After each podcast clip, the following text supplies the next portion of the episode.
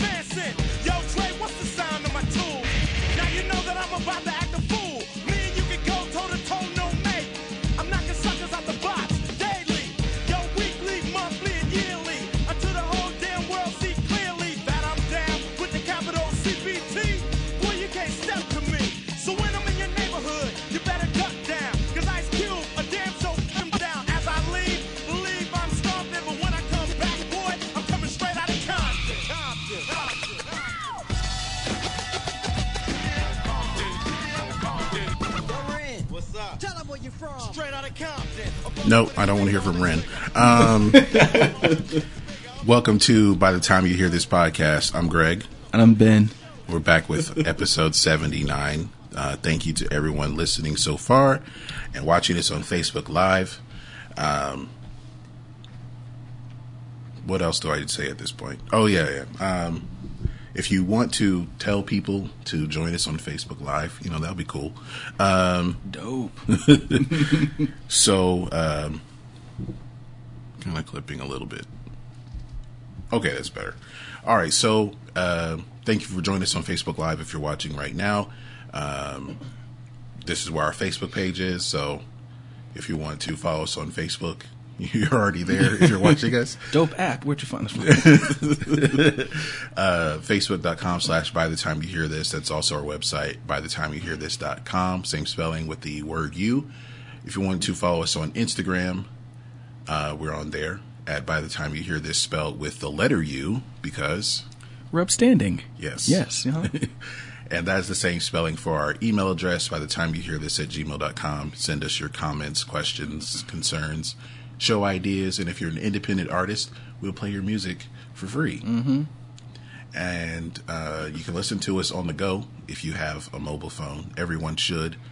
Um, if you don't, It's 2018, man. Get with it. I don't know how much you, I, well, you know what? We're going to leave you alone. That's probably a crazy person. They're off the grid. But you could listen to us on, if you have an iPhone, we're on the Apple Podcast app, aka iTunes. And if you have a an Android, we are on the Google Music app, and that's where you would find uh, our podcast along with several others. Uh, we're also on TuneIn, Castbox, Overcast, Auto Radio, and Satchel Podcast Player. And we don't do the read for Satchel Podcast Player anymore, but the reason why we always mention it is because you can, uh, on the app, you can find other podcasts that are produced in a certain area of the country. So if you're in the Atlanta area, search Atlanta and see other podcasts that are produced there uh, or anywhere. So, um, let's get into the episode. We have a guest, as you can see, he's wearing a Yankee cap, uh, and uh, we haven't had him on in I think over a year. Has At it really been that long? Yeah, At least. yeah, at I least a remember. year. it doesn't feel like that long, but then again, It- I didn't realize we were at episode 79. So Yeah. Um, but uh, very, very glad that he's able to join us. So we have Eric, aka Nick Gray, and I don't think we should call him Mean Mugger We anymore. we must. I was gonna Okay. I keep liking they it. know me by. I do continue to like your pictures, so I feel like uh, maybe that's why I feel like it's been sooner since I've seen you. Yeah, there's still interaction every now and then. Yeah. uh, Yeah. but he hadn't been on the podcast. But glad to have him back. Um, well, I guess it's it's still your Instagram handle, but uh, he's not on YouTube as much anymore. No. Um, any particular reason why? I'm lazy. I, I, I mean, that's that's the most honest answer I can give you. you. I can tell you how busy I am. I'm not. I'm busy uh, playing video games and working out and uh, watching YouTube instead of making it. Um, that's the reason. I don't. I don't have much to talk about. I ha- I have things to talk about, but yes, people are already saying it for me. I don't know. I, again, I always tease the the idea of coming back, and I uh, tease my Twitter followers like maybe I'll come back, but I probably won't. we'll see. All right. I think it's what's, what's weird about like having um, for anyone who is who's on YouTube and they took a break or whatever, like it's changed in the past few years to where you know um, when I when I first saw your videos was before Vine. Wow. I think Vine changed uh, changed the landscape of YouTube Really? because when people got Vine famous and then Vine shut down, where did Vine people go? They went to YouTube and Instagram to make the same, for the most part, crappy content. The popular people are pretty crappy on YouTube, and and but they still have the you know the fans and everything, and it's kind of weird because. I guess with people having like shorter attention spans, it seems like like the vines are six seconds Yeah. Mm-hmm. and now you're making longer videos and then you know they're they just Were the Paul brothers Vine stars? Yes. Yeah. Oh, jeez. That's where they came from. Oh, jeez, man. Come on. You That's can thank what. Vine for your least favorite YouTuber. Um, people also do like viral Instagram videos. Those are only Yeah. one minute long. There's uh, people who are like super popular on Snapchat. That's where I'm most um, active. So if you want a, the closest thing to my YouTube, you can get it from Snapchat. It's just me talking about regular shit, but I try to make it entertaining.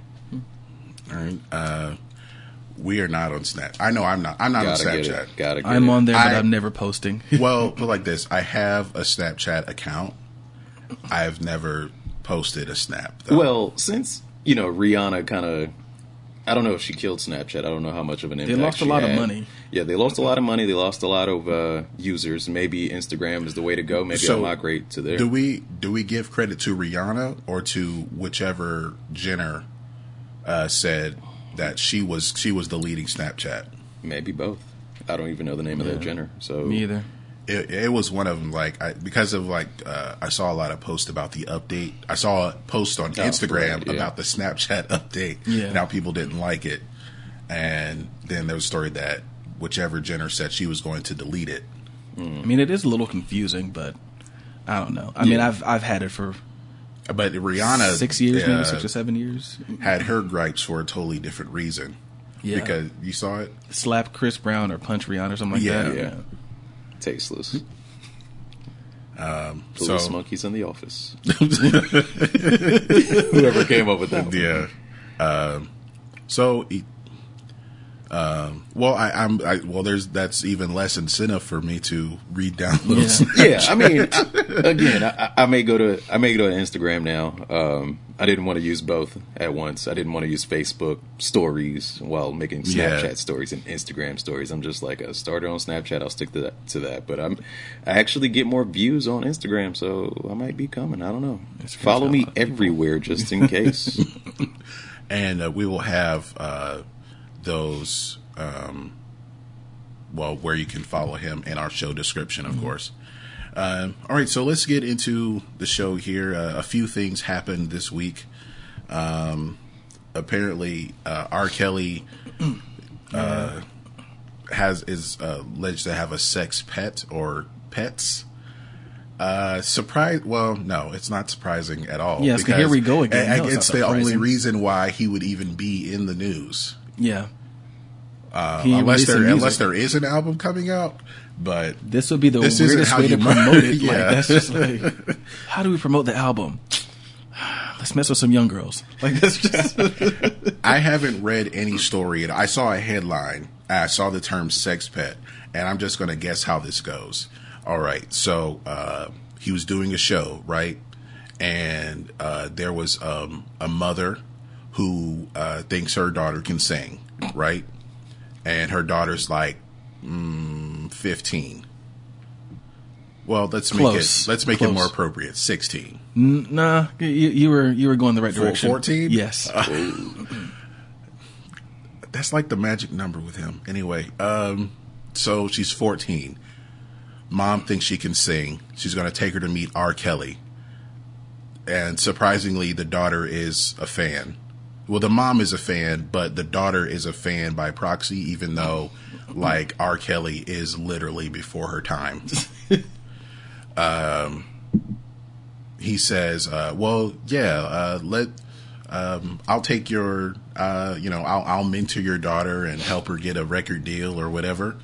Um, why don't you fly her out to Atlanta because the show was in like somewhere in California, right, or Texas, Right. maybe Chicago, but he has a house in. Um, He has out. Well, it's in Duluth to be more specific.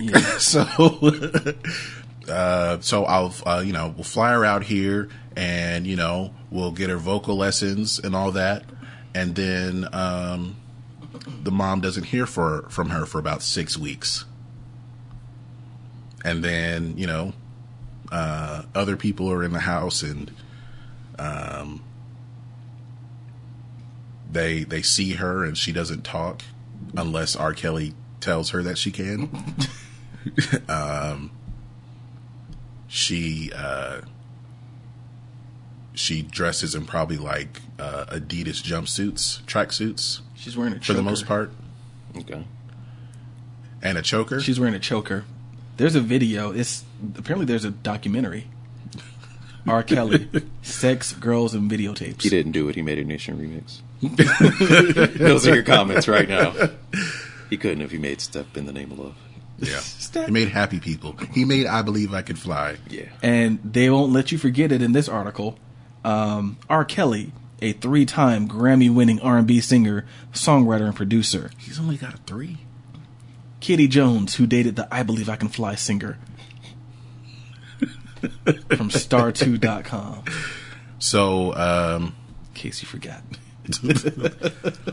So there you go. Mom doesn't hear from her for about six weeks. Uh, uh, mom and dad uh, go to go to the house or whatever. Uh, they can't get in, and uh, and R. Kelly has just a gang of lawyers to like keep everything in house or keep everything as quiet as possible. Oh, yikes. And it had to be someone from inside to to leak out that he has sex pets. This is gross. He's. Oh, man. Is it confirmed that the 14 year old was a sex pet as well? From what I'm reading, yeah. I, know mean, that's what's alleged, right? Yeah, I mean, he met her. She's so she's You not have to say 14 anymore, but when he got her, she was 14, Um, oh, she's like and he's been grooming her Was ever she like since. 19 now? And he's about ready to kick her out because she won't be a teenager anymore. Old news. I don't see any. um Yikes! I don't see how old she is now, but uh of course they keep bringing up the uh Aaliyah, and you know, uh, oh, this is crazy. Age ain't nothing but a number. Yeah, that, I feel like that's where that he, he messed up. He Yeah, messed but- up like with Aaliyah. And ever since, he's been like getting better and better at whatever this is supposed to be. Now, now, when we say teenage, how are we talking? Well, I mean, I hate to be that person, but Dave Chappelle did say, "How old is 14 really?" yeah. And Dave and R. Kelly said, "They're like, I know. That's what I'm talking about. Like, come on, man.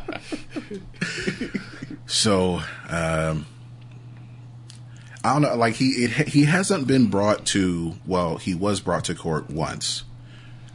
I'm not even sure how that turned out exactly, but I He know he didn't go to jail guilty. for it. Yeah. yeah. Um, I don't know if it's going to get to uh, him going to trial over this because first, um, the the alleged victim has to be willing to say something, whether it's testifying, giving a statement, a deposition, or something. Uh, there has to there has to be that at least for anything to to work here. So. Uh, this will be kind of like how people looked at Michael Jackson for a long time, to where any so, time yeah. there was a boy around him, it was suspected, but there was no real evidence. Yeah, I think this is a little bit more. I mean, women have spoken out about it. He settled out of court in 1996 with Tiffany Hawkins, who said she'd had a sexual relationship with him for three years from the age of 15. So there's evidence out there, but it's nothing can stick. Uh, those are words, though. Yeah. He's the Teflon Hearsay. Don, Yeah. so to speak, of this. So um, I'm curious though to see this BBC Three documentary, um, "Sex, Girls, and Videotapes." I mean, that's it. It looks pretty messed up. It looks pretty bad. Uh, we'll see what happens with that. I don't. Um, I, I have my doubts simply because of history. Yeah. So, DMX gets a year in jail for tax fraud or evasion, and uh, it could have been much worse. Apparently, you could have gotten five years. Yeah. But the help of one song, one 20 year old song, to define his life, which apparently is, is, is still the same 20 years later. which would make me put him in there longer, but you know that's besides the point. Is there, uh, so for those who, who don't know, like apparently to uh, explain to the judge what his life has been and what he's going through, he played uh, his song Slippin', which is from his first album, or his first major release at least. Yeah, flesh my flesh, blood Yeah. my blood. And, um, or I thought it was the other one. No, it's It's on flesh my Hell? flesh. Okay. yeah, it's not on that one. Uh, so he played played the song from that, and the judge uh, took that into consideration, and he receives a only a year in jail. Um, he'll- He might be out earlier than that. Where's all these other people who, when they're going before a judge, you some SoundCloud rapper plays this song?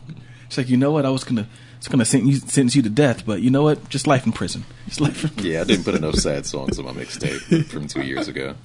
that could that could help you, man. If you ever want to knock over a liquor store, that could. I almost didn't pay my taxes this year. I was like, that's, I was gonna say this is the Wesley Snipes special, right? Tax evasion. Rookie. I uh, I didn't. um, there reminds me. There's this uh, clip on um, on YouTube uh, with SNL. Like they had like their Yeah. Jurassic was it Jurassic Park? Yeah, it was auditions? Jurassic Park And, Like auditions. Wesley Snipes. They had someone being Wesley Snipes. He was talking about how he avoids paying taxes. It's like you don't have to pay your taxes, man. No, I'll hook you up with my with my tax man. He'll show you how, man. oh, good. So, uh, is there any other song that I feel like if he played anything else, he would have gotten longer? Oh yeah, if you play Party Up, you get longer. If you play um, X, gonna give it to you. Obviously not taxes. Like this, that's what I would say. Um, I didn't know what they were gonna play. I kind of thought like I was I was trying to think of like his soft songs because you can't you can't play something hard by him. I feel like if he, what, what the, ironically, I feel like the song that might have gotten him even less time is if he played Ruff Ryders anthem. he would have somehow so gotten great. even less time, six months or something like that. Slap on the wrist. Like, and then and for your consideration, judge in sentencing. I'd like to leave you with the song. like, da, da, da, da, da. everybody just does like, oh, like that barbershop scene in the Chappelle show. Ah. Or, or, the, or even worse, the scene in Boondocks with R. Kelly. Yeah. he jumps up on the table, they throw him the mic. He starts like, "I just want to die." What? like, order, order, order. Not guilty. I'm overturning the verdict. Send this man home. Send him to the studio. Um. So, uh, the, what are we to take from, from this with, with DMX? Celebrities have different rules. I mean, this didn't surprise. Even without the song, he probably gets less time. Just celebrities have different rules. What do you think? Eric? I mean, celebrities, rich people in general. Yeah. Um, not to go too off topic, but I just heard about the uh, affluenza kid who killed like oh yeah, he's out. He's isn't still he? in the He just got out. He just got out. Jesus. yeah. So he served what? I feel like he was there. For, it might have been longer. I feel like he was there for three months or something. Yeah. Thirty minutes. It, And he was, this is the one who like Plowed his car into kids, some people in Texas, right? killed four people. four. Yeah. He was like 16 and drunk. Yeah. At least throw him in juvie. So, Like if, if so you it's don't all want to. money, connections, Yeah. celebrity, whatever. Yeah. I, what what does his dad do? Because I'm, I'm I'm sure The it's, oil it's the dad who has all the money. I think he's either oil money or a big construction company. Like he's rich, but he's not like he's not like billionaire rich, but he's rich enough to where like he's probably got influence in this little small region of Texas to where you know slip somebody this, slip somebody that. You know what? It, I think it's actually Florida. Is it Florida? Because is there another guy? I don't know. If it's Florida, we don't have to discuss it anymore because Florida is Because beyond Florida. explanation. yeah. Um, yeah, if anyone who watches it, Atlanta, the show Atlanta, Florida Man, or just yeah. anything related to Yeah, Florida. Texas, Ethan yeah. Couch. Texas. Drove his Yeah, four that's right. three fifty. Good lord, Yeah, that's big. that's almost a Mack truck. That's like- Big. Okay, yeah, well, yeah, it happened in 2013. Yeah, that was a long time ago. Yeah, he came back up in the news because he got caught in Mexico or something. Yeah, Mm. but he's but he's out though. He's out now. yeah, out Yeah. on bail Well, beside now the jail, California dreaming. That kid, he's. Yeah, I bet he's still going to end up going to Harvard or whatever Ivy League school dad went to or wants him to go to. Nah, our Harvard's not going to touch this one. I don't see an Ivy touching this. Like the money's And not Ivy might, the or, money's or maybe not- one of the, the the one of the Ivies no one really respects, What Brown, like Dartmouth. probably like Dartmouth, or Yeah. or or uh, no, he couldn't go to. He can't go to one in, in one of the big cities. He can't go to like Penn. That's in Philadelphia. Yeah. Can't go to Columbia. That's in New York City. But probably maybe Dartmouth, Cornell, maybe Brown. I don't know. Cornell, like, upstate New York. They might, he might send him to Cornell. is the money worth it though? Like, and I know we're getting off topic here, but I don't know if the money's worth it. like, it's just like here's a new wing. It's like, ah, but that kid drove his truck into people. I don't know. It's like, And you know what? You know what? His, his dad's way of punishing him. Okay, son, you can't drive anymore. I'm getting you a driver. oh, dad. I but I like my truck. He'll still drive you around in your four three fifty. All right, you'll just have to sit in the passenger side. Okay, the only thing you're going to drive around here is the new golf cart that's in the garage Yeah. for you. Okay. with these new golf clubs. All right, I gotta keep. I gotta keep you in sight. You know, can't have It only goes 40 miles an hour for a reason. Somehow he runs down a caddy girl, finds a way. Um. All right. Yeah. Okay, so I, I brought this up. I, I don't think Eric or, or Ben really believe me all that much, but um, recently uh, on a news segment, or I think it was on Entertainment Tonight as well, Okay. along with Vlad TV. Uh, but uh, Ashanti talked about how basically uh, she did most of the work on J Lo's biggest hits, uh, which are to include "I'm Real" and. Um, what's the other song she did with Ja Rule? Uh, they, the I didn't know she did more than one. I thought they just yeah, did that one. I think it was like the it's called "Ain't It, Ain't It Funny?" oh yeah, ain't it Funny. The bad it was it, I think it was the Bad Boy Oh, remix man, or 'cause that something. was when she was where with Diddy. sample flavor in your ear or Yeah. whatever Yeah. flavor in your ear was. Yeah, so um, Ashanti says she did most of the work. Um, I feel like like J Lo is lip syncing Ashanti in the videos. I don't. I I think she used her as a reference track because it does sound like she's just doing an Ashanti impression. And I could I could hear that, but I don't think she actually did it. I mean, if so, then um, Ashanti is a much better vocal chameleon than we think. Get her on that was that karaoke thing segment that Jimmy Fallon does because she would the kill. lip sync battle? Yeah, well, not lip sync battle, like where they do Where like they do impressions. karaoke roulette or something, and they do like you have to sing this song in this person's style. Yeah, yeah. yeah. She would be because I mean, like she sounds like J Lo, like she's she would be really good at it. But I'm not going to give Ashanti that much credit as a singer. Just being uh, real. Yeah, I, I, if it wasn't that song, I know it was another song that Irv Gotti like made Ashanti give to J Lo, and then she almost had to give Jay. Uh, he wanted her to give her uh, "Foolish," which was like Ashanti's first big solo single. wow. and she had to put her foot down. I would put my foot down too. That I, that's that that be that would be huge. You probably wouldn't know who Ashanti was. No. if it weren't for that single. Yeah, she would be Keri Hilson at best. May, maybe Charlie Baltimore. Yeah, ooh, ooh. Vita. Let's not say things we can't take back. People listening don't even know who those people are. Like? Someone's gonna call Charlie Baltimore. It's like some dude just compared you to Ashanti. You gonna take that? Like,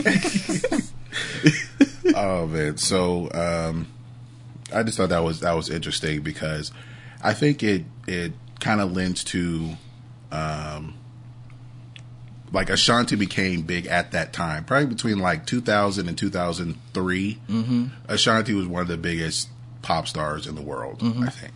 Um, but it probably could have been maybe even more sustained if she was able to keep those songs. maybe because they I don't were. know.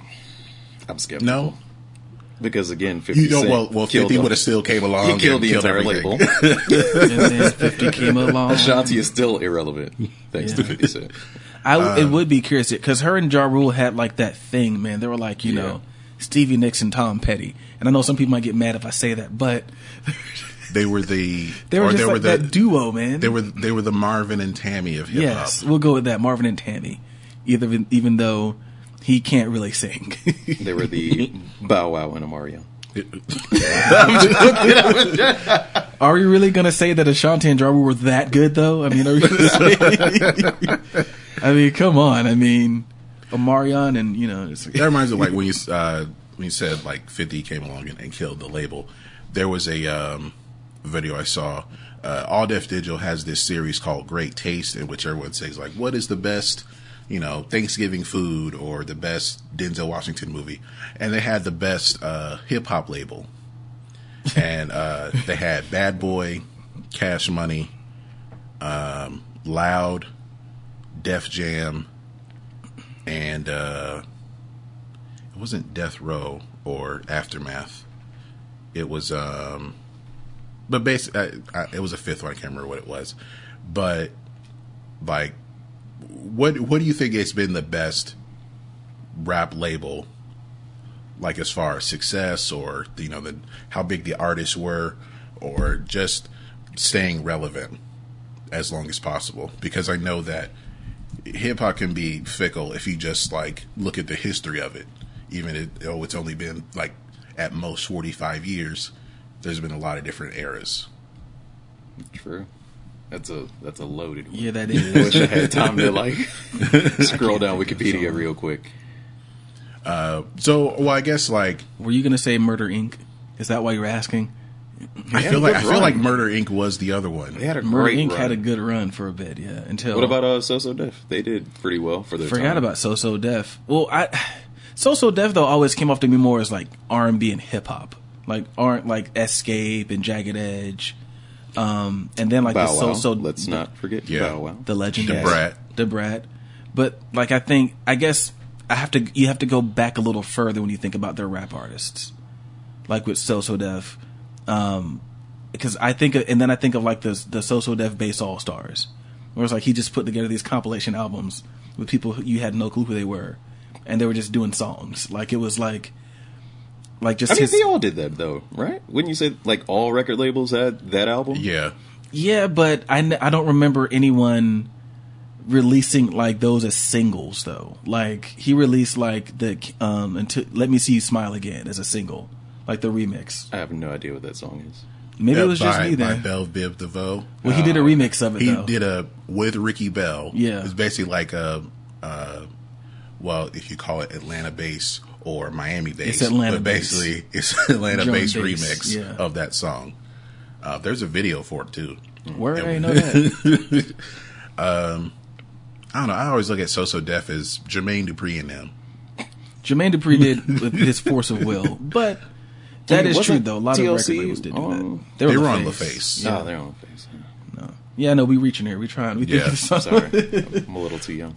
But no, but the I mean, like you got to think though. The Brat, Kris Kross, Bow Wow, and um, and then Jermaine Dupri as a solo artist. I mean, that was a pretty formidable team right there of rappers. Although they although they didn't do a ton, I still don't think people give the Brat as much credit as she deserves.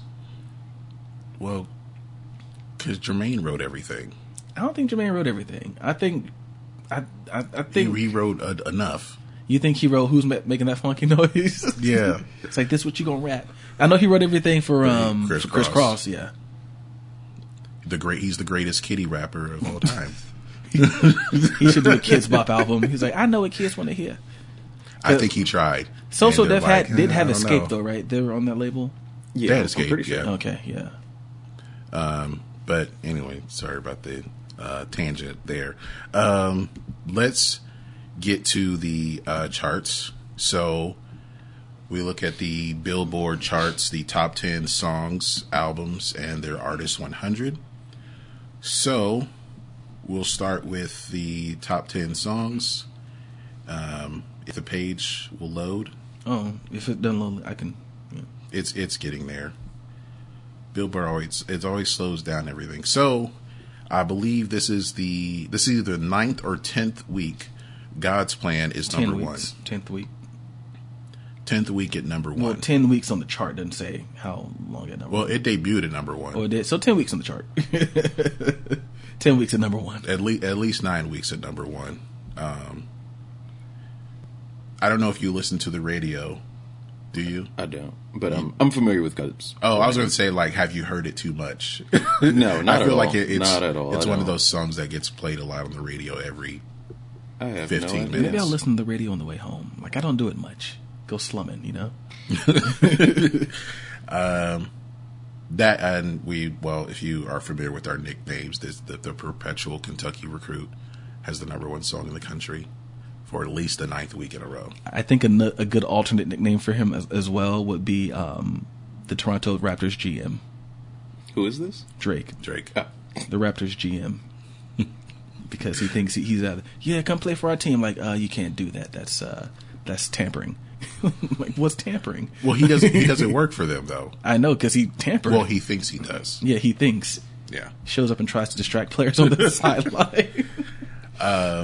Number two is meant to be by Bebe Rexha and the Nickelback of country. Uh, number three is Finesse by Pete and Love and Hip Hop legend Cardi B. um, number four is Psycho by Sirius Malone featuring Ty Dolla Sign. Uh, number five, Perfect by the most influential artist in black music. Number six, Look Alive by Block Boy JB featuring Drake.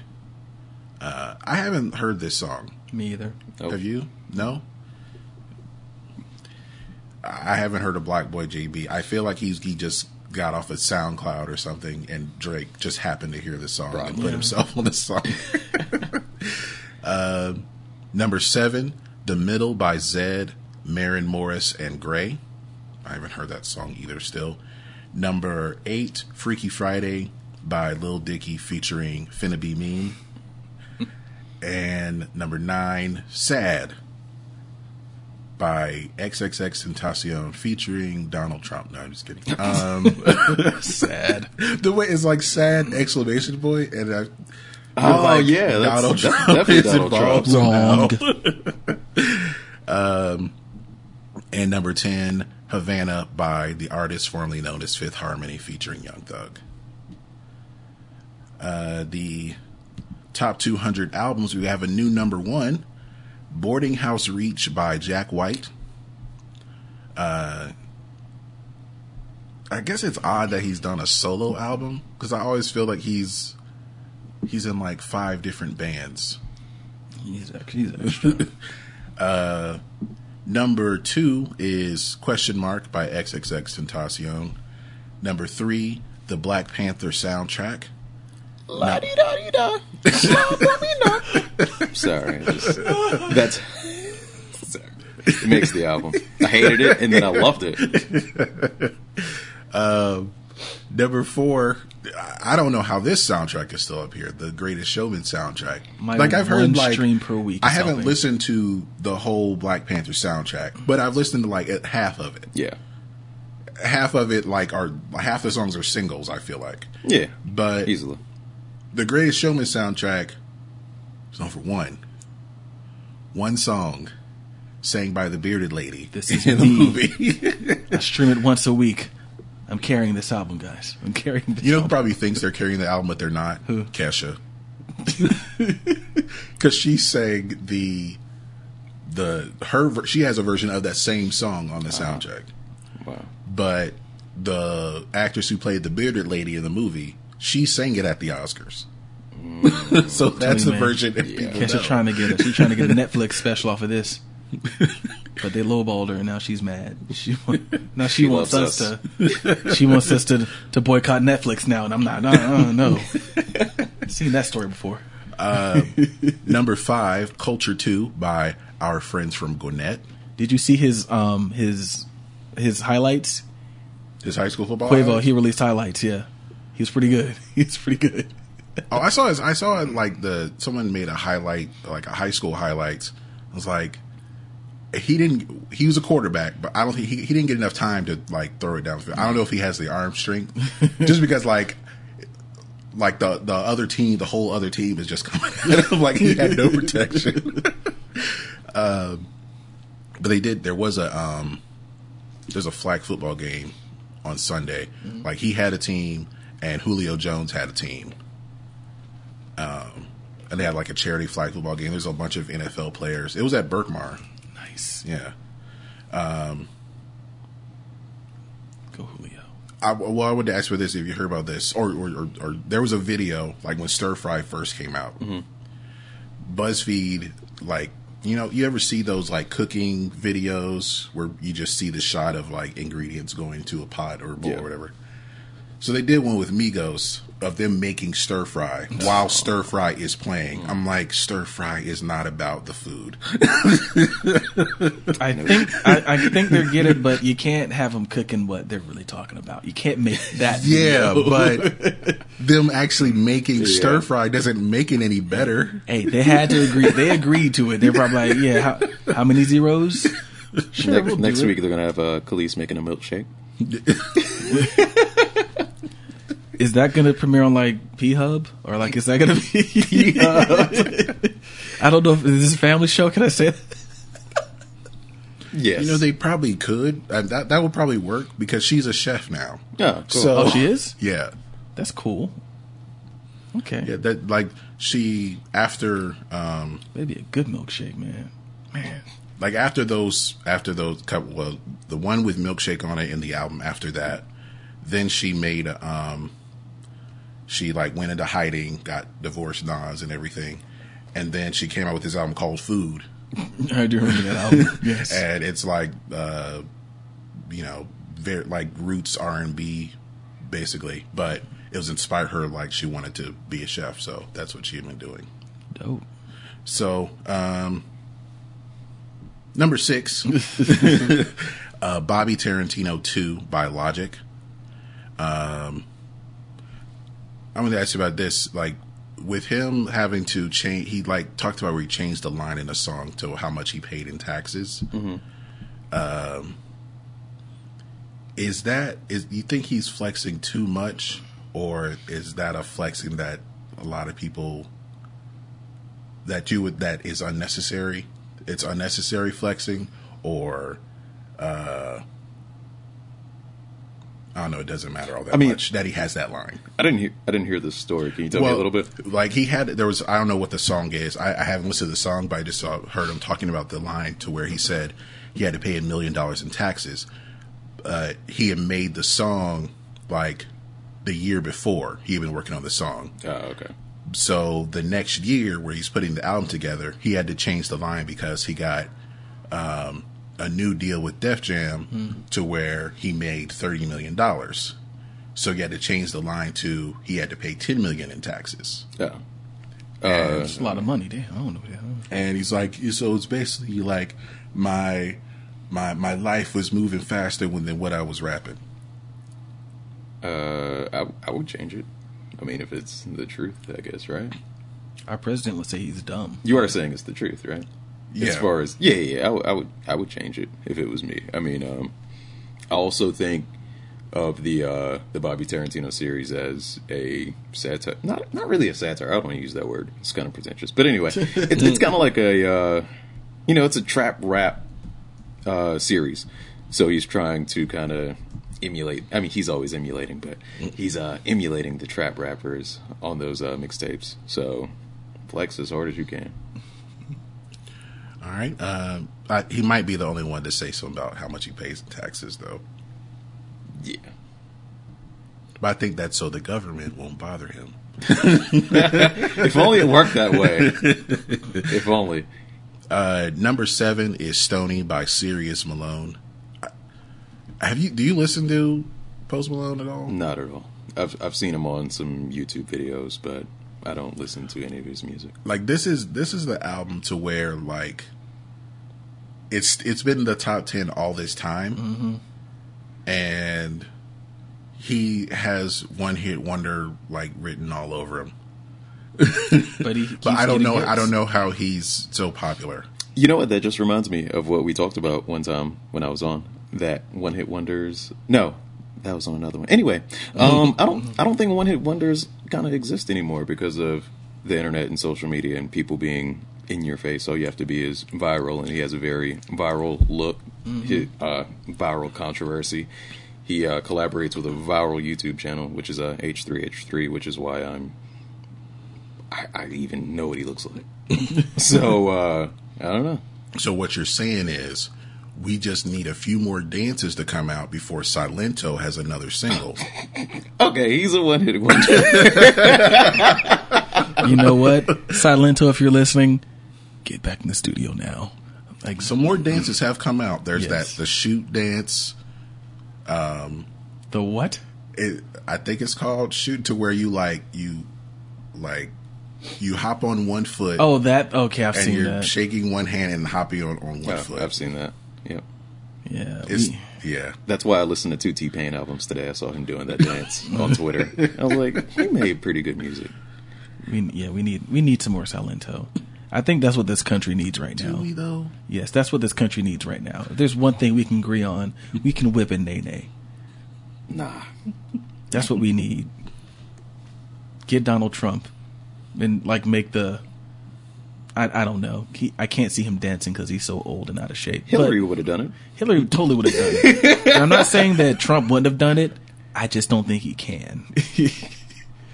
He would have said he did it, and he was the best It's at, at it. it, yeah.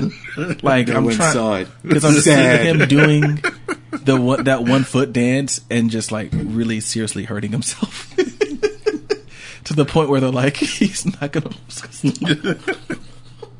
then we get Mike Pence and we're screwed. So it's like, but I'm just imagining him trying to do it and like just failing miserably. And it'd be the funniest thing we've ever seen all year, and all of a sudden everyone would love each other. So Silento, if you're listening, Number eight is "Divide" by the most influential artist in black music. Uh, do you know who we're talking about? No. Ed Sheeran. Oh, okay. Okay. aka this, this like aka 2018 Christopher Cross. That dude looks The, weird. the weirdest looking pop superstar. he is. Have you guys heard the, uh, sorry to interrupt, the uh, NERD album? I have Uh, not. I've only heard "Lemon" and what was the other one? 1000? Okay. Yeah. Well, first of all, I love the album. Uh, secondly, he's on the last track Ed doing Sheeran? a reggae voice, and it's, you wouldn't even know it was him. That's why he's the most influential Yeah. artist in black music. Exactly. And then, yeah. He raps on a couple of tracks on his albums. He is the. In, I, I'm pretty sure the person who made the the list meant well, because like of what he does, but like it, it's just it's still absurd. But I'm willing to bet he's good. Like ev- everything I've heard him do, he's pretty good at. Quincy Jones gave him a shout out. He's just such a weird looking dude. Like if you see a, a, a candid of him, one eye goes one way, the other goes the other. Kind of gecko. Yeah, it's just, and he's famous, like really famous. Like this album's been on the charts for over a year. Like he's so famous. um, Number nine is "Evolve" by the retired or unretired 2K legends. That's Imagine Dragons. Okay. Yeah. gotcha.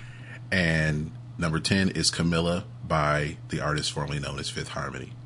That's Camila Cabello. Okay. I'm gonna make her a symbol, so she can be the artist formerly known as like Prince, the artist formerly known as Prince, the artist formerly known as Fifth Harmony. I'm gonna make her a symbol and send it to her and see what she thinks. All right, so the artist 100, And uh, the rules are for this. Well, with the Artist 100, Billboard Artist 100, they combine your uh, your sales, your social media, like are people talking about you on social media, and uh, your radio airplay. So it's like a formula with that. But we've also got part of like our our formula for it.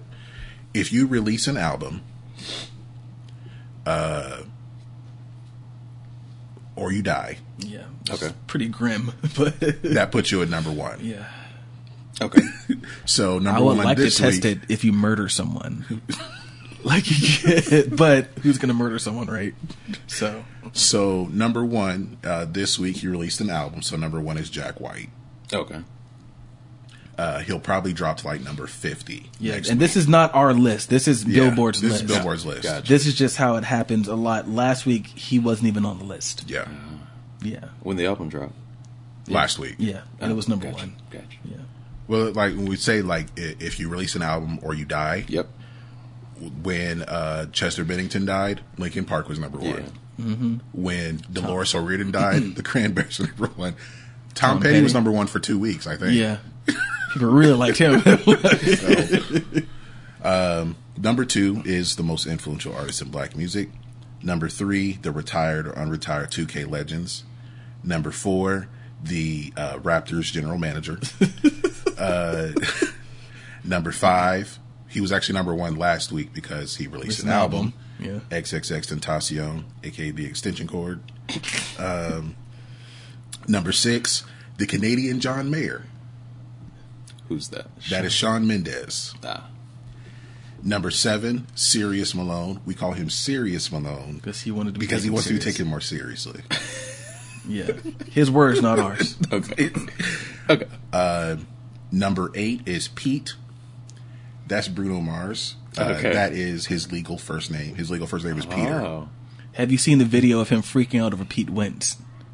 No. That's why I figured you you went with Pete as well. No. Yeah, there's a video of like it's a picture of like Pete Wentz from Fall Out Boy walking by, and Bruno Mars is in the background like like he looks ecstatic, like holy crap, it's Pete Wentz. Like, all right, man. And that's who he's going to sound like on his next album. If he can sound like classic Fall Out Boy, oh my god, give me tickets right now. All of his songs have like eight word titles. Yes, do it now. Uh, number nine is The Mighty Duckworth. That's Kendrick, Kendrick, Lamar. yep. Okay. You kept it going. That's good. And number 10, the most, uh, I'm sorry, the artist formerly known as Fifth Harmony. Uh, if you check out our Facebook page, we do have uh, extensive, an extensive nickname guide for people to follow along. Um, you'll know who we refer to as the Love and Hip Hop legend, oh, we got to put the Adam Levines up there. Adam and the Levines. Yeah, yeah. Somehow Chris Stapleton's still above Justin Timberlake. Yeah.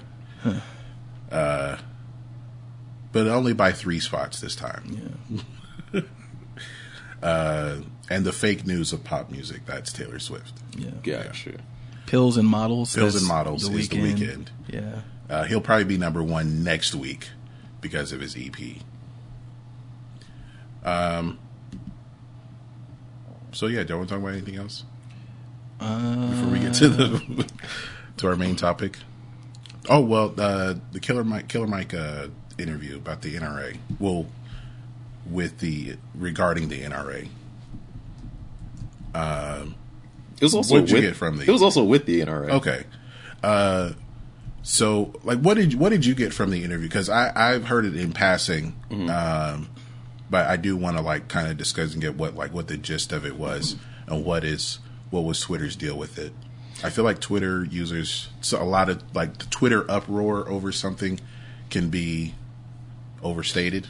Yeah, I mean, obviously, uh, it's it's the outrage Olympics every day. um, so so Killer Mike apparently he recorded this video um, maybe the week of the Parkland shooting, maybe the week after, but they strategically released the video the same day as the marches.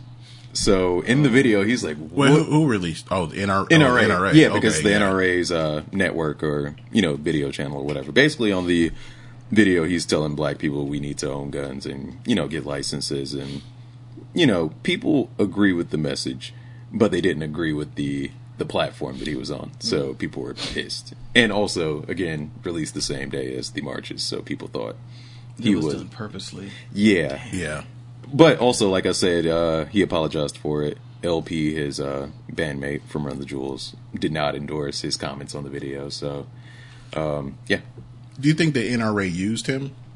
Oh, for sure. Yeah, that definitely sounds like they used Yeah, him. yeah, hell yeah. Yeah. I mean, what black, you know, spokespeople do they have? And Killer Mike is one of the biggest rappers in Do the world. Do they world now. even know? Does anyone in the NRA even know any black people? Um, They one, know Killer Mike now. one other one other black person. The uh, the interviewer was a black dude, black young hip urban guy, wearing a baseball cap, much like the one I'm wearing. Did he have it to the side or was No. it straight on? he had a Fresh Prince thing. Go, no, I'm joking. yeah, call, call, Colion Noir. I think it's I have no idea. Yeah, Oh, that can't be his real name. that's what they listed on Pitchfork. Take it for what it's worth on Pitchfork. Uh, But yeah, it, it sounds like he just got he got used. Um, like, hey, we we know we know black people. Yeah, Here, here's the black guy we know. Maybe he was like, "Hey, register your guns, guys. Like it's you got a lot of them. You need to ah. register them." But it, it the I guess the thing is with the people are losing the message. I think about gun control. I know we don't want to. I don't want to go too far into this, but I look. I just look at it as okay. Anytime someone says gun control, someone who is against that always feels like someone's going to come and take their take gun. their guns. Yep. Yeah. Look, if you legally registered to have the gun and you're proficient with using the gun, then you have the gun. Yeah. Mm-hmm. But what we're asking is we don't want crazy and irresponsible people to have guns. With weapons from Gears of War. Yeah, like why do you need and it and for some and, and sometimes like what do you 19 year old who is not in the military and lives in a suburb in Florida what do you need an assault rifle for or what does freedom. I'm just kidding. I'm just kidding. I was stop. you know, like these are weapons used in in war. What do you need it for personally? Uh, I know that that is a, a broad question, but basically, they don't want crazy and irresponsible people to have guns. Yeah. we want responsible people with guns. Uh, there's even the um, I think there's a county in Georgia to where you are required to own a gun. What? And they have not had any shootings in years. Wow. Because if there's a problem, uh, the- okay, all right, let's not let's not let's not mess this mess this up for the so both so of what us. you're saying is give everyone guns. and show people how to use them. Yeah, I think that's the biggest thing. It's it's more about responsibility. responsibility rather than we're going to take guns from you. We want you to be responsible, just like having a car, just like having a child. be responsible. be responsible.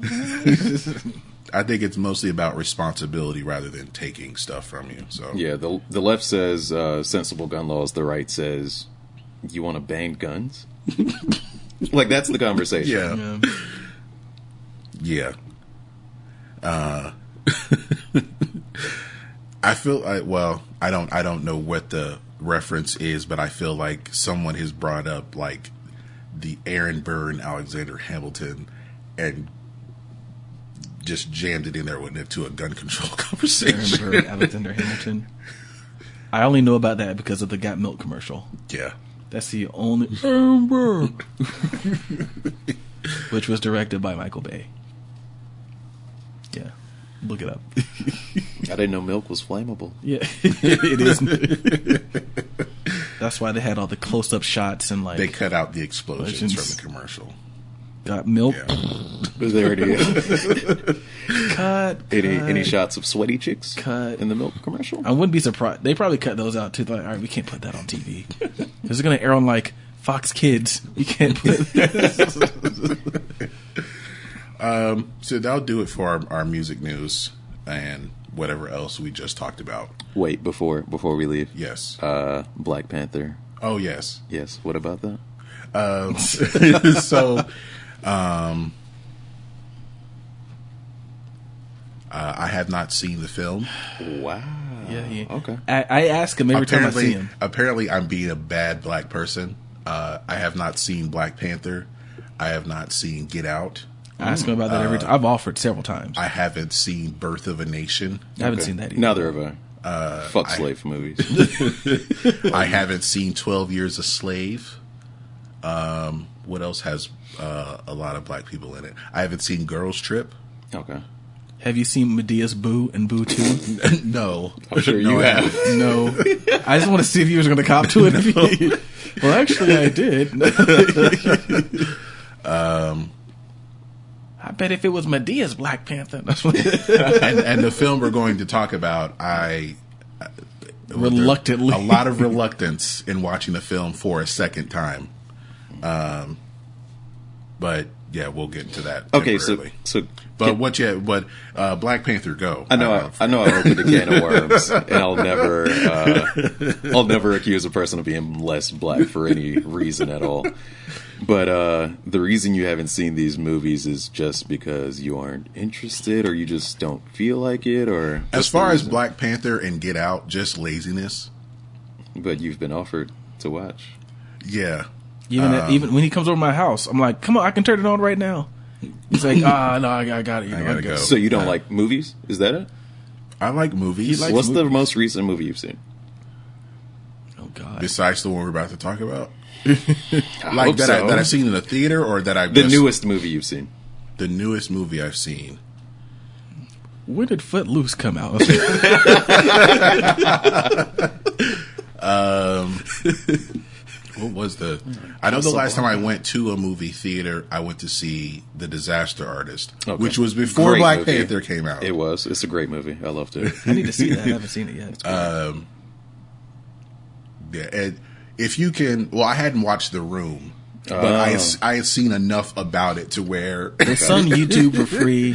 yeah, You, you might be able to stomach half of it. Yeah. I, I got through half. I was like, "Turn this off." I've seen it at least three times. Jeez, it's, man. It's one of those. It's I don't know. It's just I'm a sucker for it.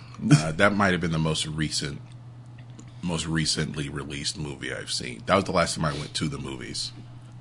Okay, so you're not a movie guy, is what it sounds like. Not, Not, not, anymore. the. You used to be. I used to be. Uh, I think before then, the last time I went to movies, I went to see uh, Dope. Oh, jeez. Me and my girlfriend went on our first date, or like our second date to go see Dope. We've been together like two years now, but uh, but yeah, okay. I mean, you just don't watch movies. That doesn't make you Not, I don't. I don't go to the movies to watch movies. what? Not that much. You go I like. for the high price food? what do you mean? Oh, like man. I don't. I don't go to for the, hot dog. I don't, I don't go to the movie theater uh, as much as I used to. Okay, okay. So not even like pirating, like uh, you know. Well, I, I have. I, I. I. Well. I might have to bleep that out. full disclosure. but we, we. I, have, my offered ways. Many legal means to watch movies. I have I have my ways, but it's normally to find movies that aren't on any streaming services. so are you a hipster? Like you just like obscure shit? No, no, like Net Netflix and Hulu don't have everything. Right. Which is why I'm a pirate. and I also have Movie Pass, ten dollars a month. Yeah, I gotta cop that. So don't get Movie Pass, Greg. I know I told you earlier to get Movie Pass. It'll just go. Don't get. Movie Pass. It doesn't. It doesn't sound like it's because you're cheap. That's why I got Movie Pass. I'm very cheap. Well, if if this were like if it were made like five years ago, I probably would have been like very into Movie Pass, Yep. into using it. But I I don't go enough. Hmm. I, I don't make time for the movies, You gotta make time like for I the good to. ones. You gotta make time for the good ones. And I th- and for me, like I wanted to see Black Panther. I did. I still do. But it's like, okay, I don't want to go in the first weekend. I'm not. I don't like big crowds with movies, so I'm gonna go next weekend. And then it was like. It made it seemed like it made double the next week because more people Yeah. go. It's like okay, I'm gonna go. I'm gonna go the next week, and then it turned into a month and a half. I still haven't gone. Wow. So whenever you're ready, Greg, I want I do want to see it a second time. So I haven't seen it a second time either. I thought I would since I got Movie Pass, ten dollars a month. But uh, if that were the case, I probably would have seen Justice League like three times. I saw that twice in theaters. I would have gotten my money back for the month subscription.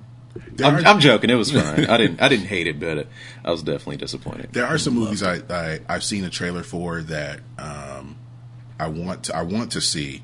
I just don't know if they'll come here because they seem like really indie. Like one was called "Sorry for Bothering You." Hipster. Sorry to bother you. Yeah. It has uh, Lakeith Stanfield, who was in Oh, yeah. the film we're going to talk about, but he plays like a telemarketer who uses his yeah. See, you'll relate to close this to home. Yeah, close to home. uh, to where um, he's like, uh, "Man, this just isn't working." I think Danny Glover's in it too. He's like, "Use your white voice." Uh, he uses white, and it's a totally like different voice. Someone dubbed this. yeah, over yeah, it's definitely overdubbed. That seems like an interesting movie. I thought like, oh, Spike Jonze made this, but it was totally somebody else. Um, that's what I'm interested in. One, I don't know if you've seen this because I, I wonder if if we need this movie.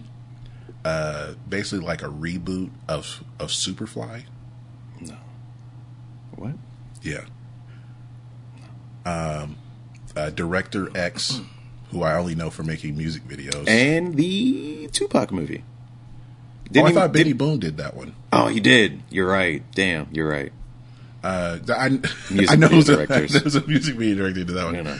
Uh, but it's like a reimagining of Superfly in the current times, and the soundtrack is done by Future. All right. No comment. Yeah. It's, I, this is why I feel like the, the the movie might be bad with the trailer. Instead of like clips from the movie, kind of telling you what it's, you know, basically any movie trailer tells you what the movie might kind of be about, but it was more of the actors like as themselves saying you should see this movie because, Great. Fourth and wall. then a little bit of what's actually in the movie. It's like mm, this might this might be bad. Let me know if you want to see this movie. This looks very interesting. Superfly? No, no, no. Thank you for calling. I, Oh, I'm sorry, to bother you. Okay. David Cross is his white voice, Uh-uh. and Patton Oswalt is another person's white voice, and Steve Buscemi is another person's. Yeah, this is. I, I will see this. this I'm looks- definitely seeing it. This looks hilarious. I'll, I'll, Yeah. I just like Patton Oswalt also. it, it's just with movies. It's it's hard to like catch my interest that I would go on a consist if movies are coming out consistently that catch my interest. It's been a long time since that's been the case. it's okay when you're ready, man. Next time you're over, we'll t- we'll turn on We'll, Get Out. we'll watch Get Out. I'll watch finally Get Out. watch Get Out. The movie's amazing. Okay, it's phenomenal. It's good. It's so good. I'm, I'm careful about hyping people up, so a lot of times you'll hear me say, "Oh, it's it's good," and I really loved it inside. but but but that's a, a good film Yeah. for sure. Um, but again, I don't want to hype you up, so temper your you know your Yes, I'll stop. expectations. It's all right. You know that's what they teach us in customer service. Like set the expectations properly. It's average. You don't want to make false promises. You know. It's not even that scary. You know. It's you know. No, it's not that scary. Do you know you know that building is uh is in use again? No, I did not. No, well, fuck them. I got a good job now.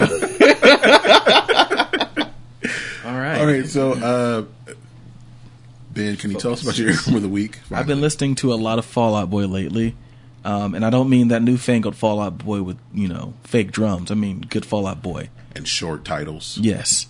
Um, as a matter of fact, I listened to half of from another cork tree on the way over here. Um, but I rediscovered an old favorite called "My Heart Is the Worst Kind of Weapon," an eight song, an eight title, eight word title, um, an acoustic track they put on some sort of EP they did. It's, it's kind of a cool song. So yeah, Okay. Uh, I found it as just a single here. yeah, Right. yeah. It's it's yeah. All right, so this is "My Heart Is the Worst Kind of Weapon" by Fall Out Boy, and we'll be right back. Spent most of last night dragging this leg for the corpses of all my past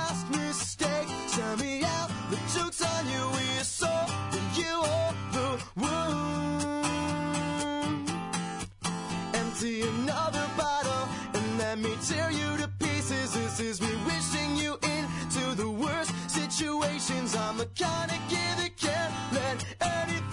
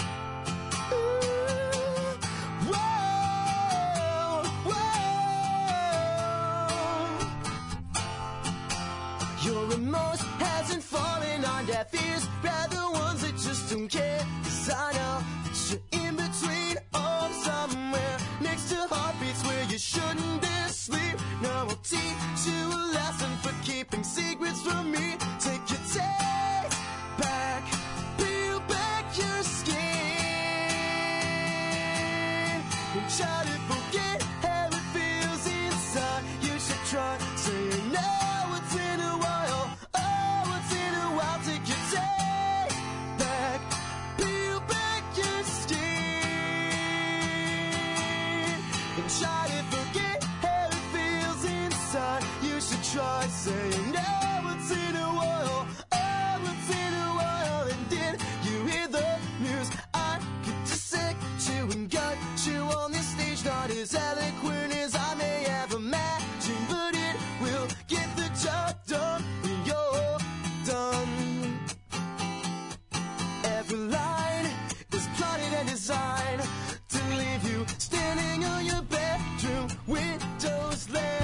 Right, that is My Heart is the Worst Kind of Weapon by Fall Out Boy.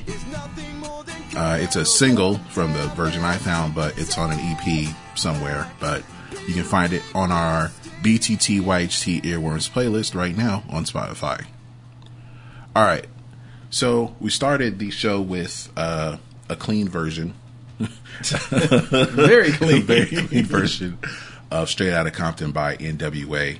And um, if you follow uh, our Instagram page, you'll see that this we were going to be discussing the film Straight Outta Compton. Um, I've mentioned how much, uh, well, I mentioned that I, I didn't I didn't like it. Pretty much, basically, I didn't like the film, uh, so I um, uh, when Ben when Ben uh, came here, he had, he had been he had gone to Subway. He got the Doritos Blaze chips, Oh, they're awful. and uh, he he still ate the whole bag. No, no, I ate like four, and then Oh, I was okay. like, I don't care if I paid for them. I'm not gonna eat. I thought I thought you still tried to muscle him down. I was gonna try. You don't want to waste food, but they were just so bad. Man, you got to do it for Peter Dinklage, man. he rapped the whole verse. Oh God, he did. Eat. Oh Yeah, yeah. that was that. It's a weird type of spicy. It's so weird. Like it's not. Yeah, it's just a weird type of spicy. so trying to eat Blaze chips is uh, what it was for me watching this film. the Oh second God, time. So yeah, it we're gonna tongues. Is discuss- that we're going to discuss it. Uh, so before getting to like whatever, um, I, I'm not trying to bash the movie. Okay, it's it's rare enough that um, films with a majority black cast uh, even get made? get, get made, basically. Um, and I know people wanted to support it so much because um, people connected to NWA. And what people don't realize is, like, Dr. Dre became a big star after NWA. Ice Cube, a big star. Um, this, as the the group itself, made what two and a half albums. Rough, roughly. Yeah. Something like that. Yeah.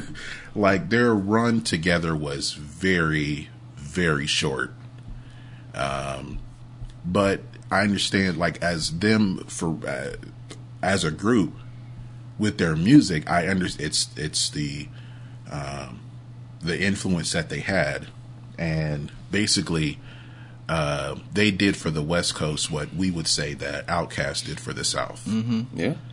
uh, because the only at the time the only rap anyone was listening to was coming out of New York. Mm-hmm. Um, so and it didn't have an edge, not like Right. this.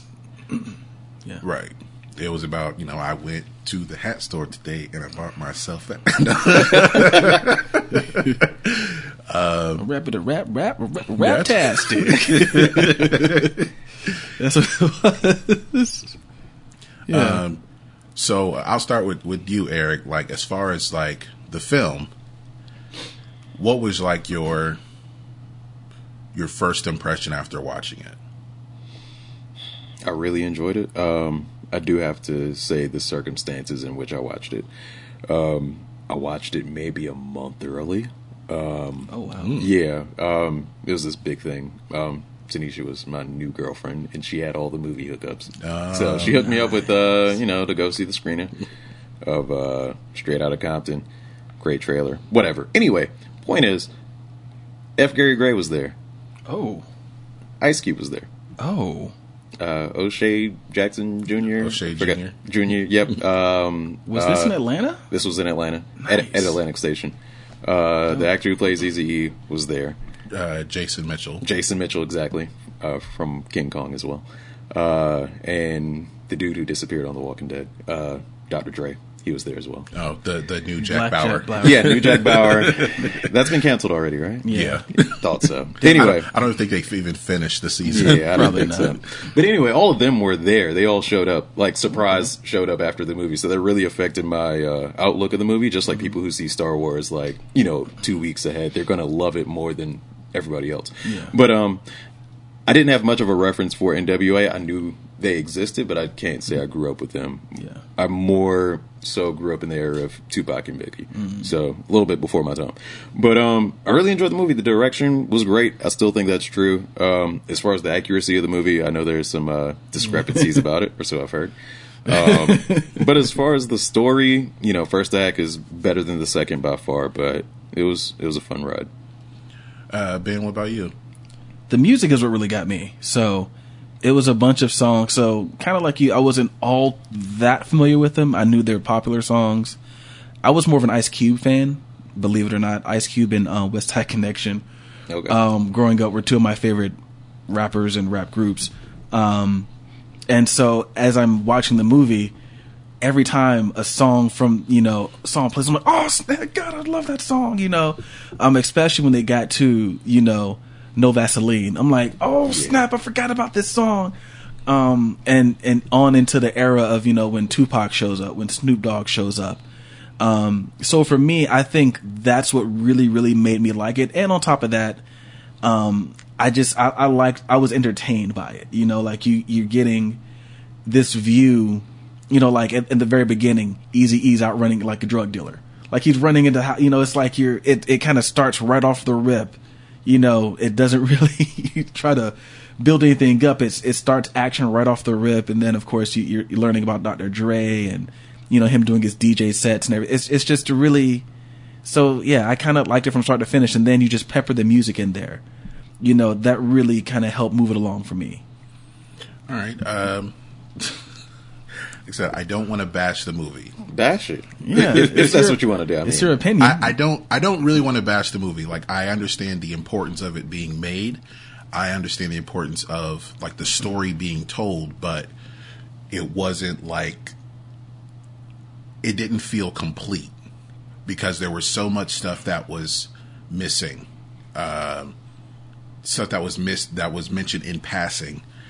Uh, and then just being like watching it with uh, an actor mind and a writing mind, there was some stuff that was like, this shouldn't get a laugh, but it does. At least for me, there were some like unintentionally funny moments. okay. Um, one of them were when the names of things were mentioned, it had a moment. Like when uh, Dre gets arrested for just standing there and Eazy bailed him out. And he was ta talking about starting a record label. Like, if you had a record label, what would you call it? ruthless. it's like, and then there's a scene where he is talking to Jerry Heller. Um, like NWA, what was that? What was that? What does that stand for? No whites allowed. Niggas with attitude. So you saw a rainbow when things were mentioned. and then ah. I mean, I mean, we'll be jumping around on this, but even at the very end, Yep. when Suge Knight asked Doctor, "What you gonna call your little bullshit?" Aftermath. and for some reason, that's the last line of the film. Well, I will say this. I was like, So when he's sitting there composing, like he didn't propose, compose that. That's a part of the sample. I was like, that's kind of a cop out, but but I try not to look at it like that. Like I try to look at it overall. You know, I thought everyone played their roles well. I thought the guy who played Easy E looked just Well- like Easy E, and I think the thing was with the way that Dr. Dre produces, Mm-hmm. he does he he clearly sampled, but instead of just using the record, he would use instruments to play those. Mm-hmm. So I think he was just trying to play it. Yeah, yeah, probably, yeah, figured. But it just like I was just like, wait, that's like I don't want them to think it was like how, you know, like they're he he's composing like, oh, it's not a sample. He put that in there. Like, no, it's a sample. It's and it's okay. It's nothing wrong with sampling. I'm not one of you know those people who are like that. Um I will say so one thing that did I liked and I didn't like was the quote unquote white knighting of Jerry Heller. Yeah. So, do I think it's cool that you have this, you know, this guy who comes along and sees the potential here and gives them a shot? I think that's really cool because a lot of people, you know, a lot of people run away from the fire. He ran towards it, so to speak. But then the scene, and we were talking about this, the scene where they're outside of the recording studio and the cop messes with them. And like all of a sudden, like Jerry learns what the racism is. that was the funniest scene to me. Like it was, it was poignant, and I know it was, it was supposed to be an important scene, and I get it, you know. And all respect to Paul Giamatti, who is, I mean, you probably agree, with- who, who is a great actor. Yeah. Um, but there was, I, I'm gonna assume that was probably one of the unintentionally funny scenes. Yeah. Like they meant well in that scene, but like it was like, oh my, it's like he went home that day. Was like, oh my god, I can't believe they're doing this. like they were just standing outside of the recording studio and they accosted them. Oh, they're standing there eating hamburgers, and the cops just walked up and harassed And, them. and I was like, "What did they do?" And they couldn't tell me. like he's telling his friends, and it's just like, and I and I get it. Like that was supposed to, that was probably supposed to be like, all right, guys, this is going to be the scene that changes the tide of the movie. and just there is so much unintentional comedy there. And I I love the scene for all of those reasons. I'm still imagining the conversation Jerry Heller is having with his friends. It's like it's like they were just standing there eating hamburgers. Well, well, maybe they were doing something criminal because were you outside with them? Maybe they were doing. They weren't doing anything. we were just we, they were recording a song and then they went outside to take a break because they had they just got these hamburgers. well, did they buy the hamburgers? Yes, um, they bought the Yes, they bought hamburgers. I gave them money. I said I was gonna. I, I said I'm gonna buy, buy you guys lunch today because you're working so hard. And they said, "Well, we want Fat Burger." So that's where we went, and that's all they were doing. I don't and this- understand. And then the police are like, what, "Is it a crime to eat Fat Burger while standing on the sidewalk in Torrance?" Well, I mean, you know, and and they're such talented young men. You know, they don't deserve this. They don't I do like his friends are like still trying to convince him that they might have done, done something wrong. And he does. He's not friends with them anymore. He's just like, I guess I, I gotta find new friends, and he. So I mean, yeah, that's and I know that scene was supposed to be important, but it was just really funny. I mean, the the way I saw it, as far as like in the entirety of the film, is to make you. I mean, I could be wrong in my assessment. Is to make you trust Jerry Heller and to give Yeah. the, the Yeah. guys reasons to trust him, and then you know when you find out he's doing something wrong, which is totally unrelated to like racism and cops and shit. Yeah. it uh it makes it you know uh I don't know it paints a full picture I guess, um and also I think it it makes sure that all the characters are like three dimensional to a certain extent. Of course, they didn't show everybody's bad side, but most of the characters had a a little bit of a bad side. You know, you know, Dr. Dre might have been a little bit of a womanizer, mm-hmm. As you know. uh, as far as portrayed by the film, but everybody had their good and bad sides in the movie, and I think that was like Jerry Heller's like, oh, he's you know a decent guy. This is why you should trust him. Mm-hmm. And then at the end, it's like, oh, I can't believe Jerry did that. But were the cops three dimensional? no, not at all. But I mean, are the cops like- three dimensional to the public, to the American public? Like no. the cops are the the cops were unreasonable the whole Throughout the whole movie. Yeah. Every scene, So thinking just about Detroit, completely yeah. unreasonable. Can't play that song. Like, I felt like that would have been like somewhere in the South, somewhere in Texas, where you can't, where, Well, you where see, someone would was- say you can't play that song, but they went with mm-hmm. Detroit. you got to think though. This is before Detroit went bankrupt. So, so back then Detroit was probably a decent place. Like, hey, you know, we got some uh, Marvin Gaye and some Motown and hot cha cha cha. And Don't come in here with that, you know, that noise. And Okay, yeah, I can see that. All right, uh, these are some notes that I made. Um, when the characters are introduced, so, you know, they got their little title card. I like that. actually. you could kind of feel like what characters were going to matter. Even like with the promotion, it was mostly Q, E, Dre.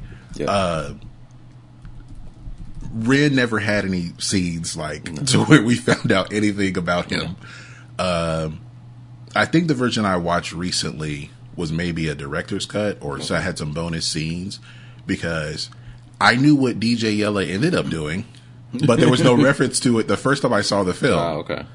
But in when I watched it a second time, there was like a bonus scene. Like, okay, What they did he do? He ended up being a porn director. Oh, I had What? No idea. I had no idea. I didn't. Uh, like right. in the in the nineties, after NWA was no more, that's what he ended up. Like he was still making music, but he was also directing porn. but that paid the bills. That If you look at it, according to the Wikipedia, he's made over three hundred films. It's a lucrative business. they just say he's a film director. They don't want to cop to what he really is. Well, it would have said adult film director, but I, I uh, would have make it legit. He's probably directed some like legit direct to video movies. Probably. Well, they're probably all direct to video. but uh, they did they did make a reference uh, uh, to that with with DJ Yella that um, he ended up doing. It was a scene where he uh, they're on tour. It was like during the first tour. He's just watching porn on the bus, and while everyone's asleep, like with the it said like he's watching porn on the bus. Everyone else is asleep, but DJ Red is sitting like the other side of the aisle trying to write. Oh, right. yeah, this is, then his wife's like, "Yo, are you just are you just watching porn right now?" Like the volume was way up and everything. No shame. so, um, so they reference that. Um, the scene on the with Ice Cube on the bus, uh, at the on the school bus. Um, I think what is not a lot is made of, I guess, of is that was it only Ice Cube that like went to school? maybe Like, Um, is he the only one, only group member who maybe didn't drop out of high they, school they or something? had dropped out by then. I don't know. and he went to the good school. It's like he he went to the other side of town for school. Um, the scene with like it just jumped out to me. The scene where with the motorbikes, it was like a establishing shot or whatever. Okay, there might have been motorbikes in 1986, but I don't, it just it just didn't make sense to me that particular. And then the song sounded like it came out like that year, like in 2015. Oh yeah, there, there were some songs from the uh, Compton, Dr. Dre's Compton soundtrack in Okay. the movie. Yeah. Yeah. Another thing I uh, wrote down uh, when Cube comes over to, I guess I was Jinx's house where Dre is sleeping on the couch, but he's like uh, he's like scratching and it's um, I, I don't know how it's pronounced all, al Fish. It's this electro artist named Hashim, and All Fish. I remember from it from uh, Vice City. Um, it was on one of the, the radio stations. Okay. But with it being electro track, it's one of the most influential uh, electro hip hop tracks ever. But he's um, it made me think of another electro artist who was popular at the time, Egyptian Lover. And it's like, Yeah. man, Dr. Dre was like, he's, you know, he started off doing electro and he evolved. Egyptian Lover did not. Like his songs still sound like that song he was scratching. like Egyptian Lover was like probably a bigger artist at the time, but he did not evolve. His songs still sound like that today. So it just made me think of that. Um, no one likes Lonzo.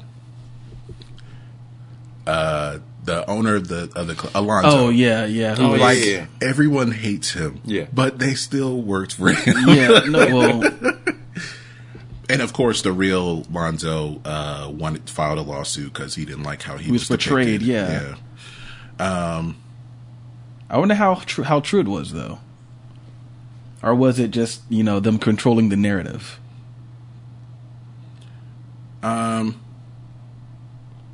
It had to. It had to be true. Uh, well, I think it was true they didn't like him, Yeah. but he gave them a job. I don't know. Rap on my stage, like don't do this. So I just I don't know. I just I do wonder that though because everyone has that you know. You hear rappers like, "Oh, that teacher that never liked me Yeah. was Lonzo, that teacher that didn't believe in them." Uh, what do you think of, of Lonzo's depiction? Was it too over the top, or did it seem like, you know, maybe, I think it was maybe he was nice top. to them sometimes? I think it was over the top. He's, I mean, we're all flawed. We're all good and we're all bad. And I'm sure he had some good moments in him, but that didn't work well enough for the plot. So they Yeah. just made him, you know, an annoying villain. Exactly. You needed a villain Yeah. other than the cops. Yeah. Who are super villains. Yeah. Doctor Doom over here. I thought it was strange when they uh, uh, Cube wrote um, "Boys in the Hood." Like, Yeah. what's the name of the song? Um, and he wrote it for another group, which was okay to do at the time to write a song for another artist. Um, why do you think that's frowned upon today? What to write for other artists? Yeah, to for like for rappers to write for other artists, for other rappers, It's, basically. it's not frowned upon anymore. I mean, I, I think there was a period when it was, but when you know Meek Mill tried to expose Drake, that period had already left us, at least by five years. I mean, well, I think that's what it was before rappers were right for other Yeah. artists. Like, um, I, I, if anyone knows who these people are, but like Tone Loc's two biggest songs, or two only songs that anyone knows, were written by Young MC. Mm-hmm. Um, and you know, Ice Cube wrote. I feel like he wrote everything. Yeah, I'm pretty sure. yeah, so- Yeah. yeah.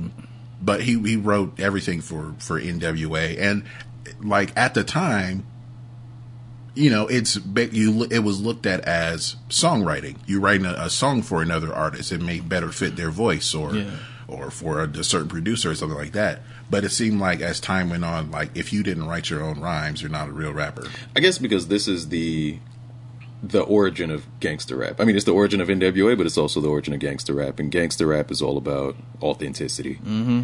And then, What I mean, that you know, it's like, oh, you really didn't, you know, bust gats or you know whatever, and you, Mm-hmm. oh, you didn't even write these words. You're, you know, fake as shit. And I think that's what it is. And now, uh, people don't care again. I mean, honestly, No, yeah, no, gang- agree. gangster rap has gone away too, for the Yeah. most part. I mean, there's still, you know, Twenty One Savage and stuff like that, but people don't care who writes shit anymore again. They just care about vibrations. Yeah, and honestly, I do too. I don't, I don't, I don't really give a shit. when when they well the scene where they made Boys in the Hood and Dre had to put in each line individually. I thought it was weird that it seemed like uh, E was easily convinced to do the song. it took like five seconds, More so than probably happened in real life. uh, and considering he had never rapped before, Yeah, yeah. Which is weird because you're in a rap group. Like, it's like, well, he was brought like he had the money. yeah.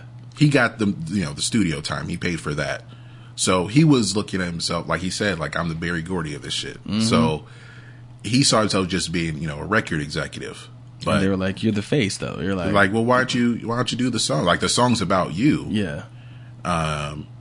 So they convinced him to do it, and I I think he he was easily convinced that you know that uh to do it. I thought that was kind of weird. I think it's just a pacing thing. It's just like we don't want to waste time on this. he did the song.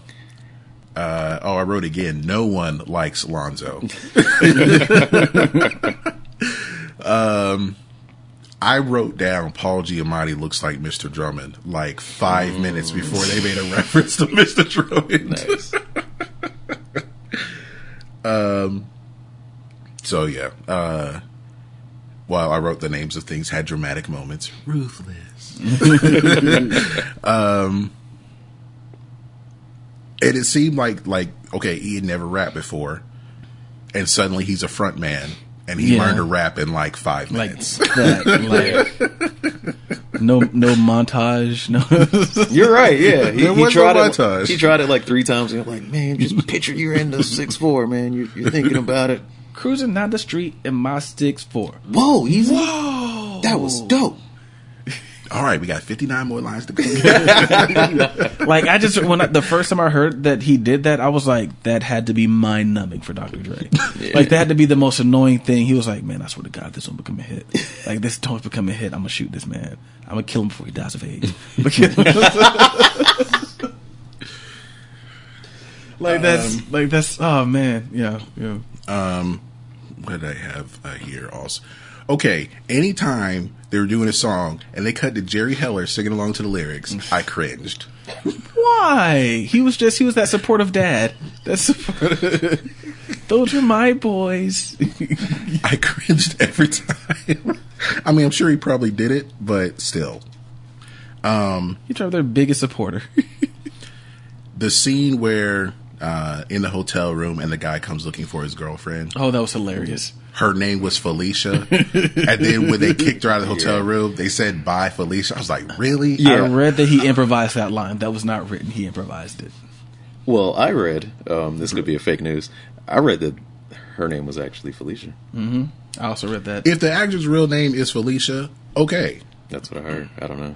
But still say bye, Felicia. Hey, It's one of those But theater still, moments, bye, man. Felicia. Yeah. because that's where he got the line. Because they clearly they showed him writing Friday at the end of the movie. It's just like he's like, "Bye, Fel." I remember when I kicked that girl out the room. What did I say?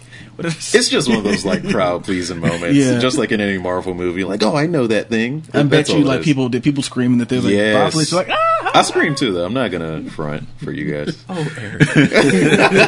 oh, oh, E. Yeah, sorry. Um. Uh. What there's a scene where they're like, where's the crowd like steamrolling copies of Straight Outta Compton? Yeah. I just wrote that's the same as burning jerseys. Yeah, Like they and they've already got your money, and then right then.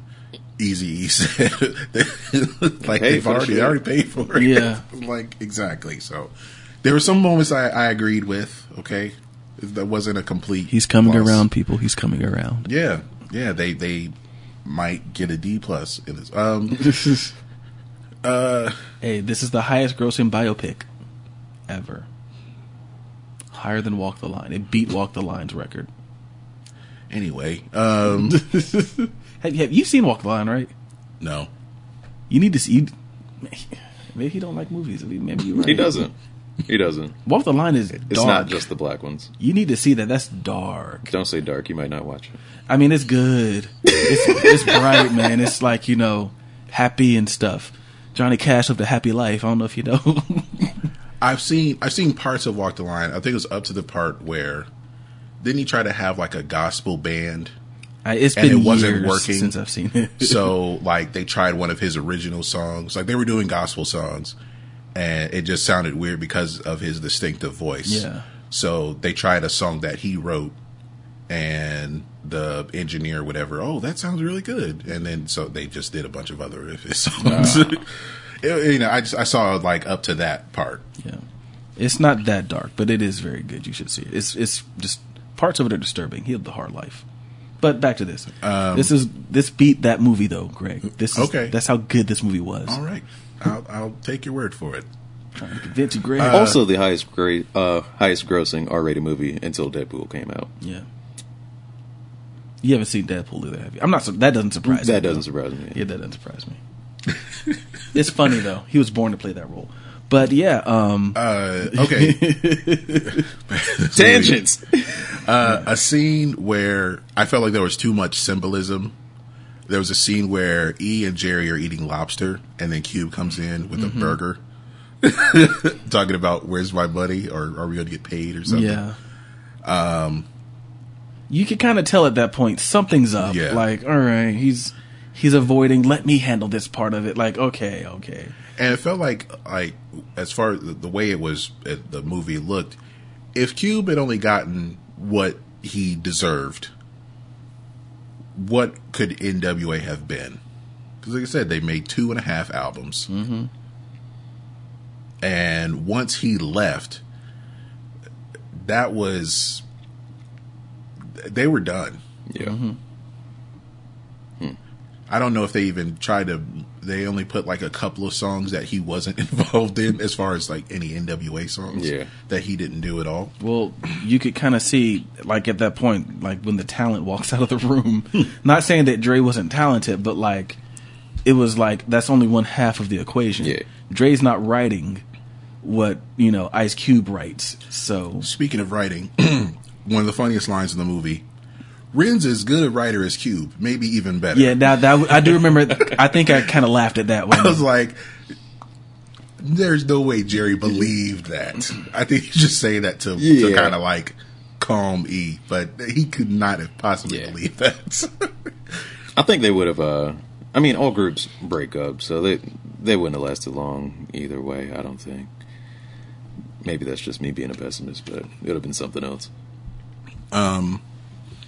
Uh, we were uh, Suge popping up. Uh, like I feel like he should have had like some some theme music, some ominous music played behind him every time he pops up. Who- Hold on, you, I'm sorry, I was reading. Every time Suge Knight pops up, Yeah. I feel like there The, be em- some the ominous Empire music from uh, So- from Star Wars. So, Have you seen the Star Wars? Dun, dun, dun, dun, dun, dun, dun. I have not seen Star Wars because I have no interest in Star Wars. Okay. absolutely not. I know what you're talking about. You know the song. Yes. We all know the oh song. Oh yeah, Okay. yeah.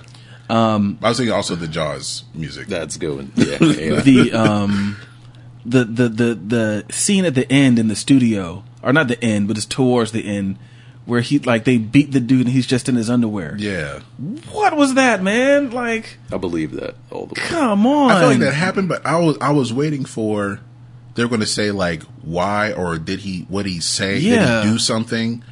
Oh it's for fun it's a tuesday But night it never ca- like it was never explained. that's all it was a tuesday night beating so, so you just find some dude and beat him I was like, okay, so you're gonna like pretend to sic a dog on him, but all he has to do for for you to stop is to toast to death row. That's it. Like, tuesday night like I think he he wouldn't have minded doing that. Yeah. Like, why'd you have to sic a dog on him? And And, that- and like you know he's just sitting there in his underwear. Like I don't I don't know. Dre's like this is the final straw like Like what did like I I just wonder I just what I wanted that scene to be explained a little bit more. Mm-hmm.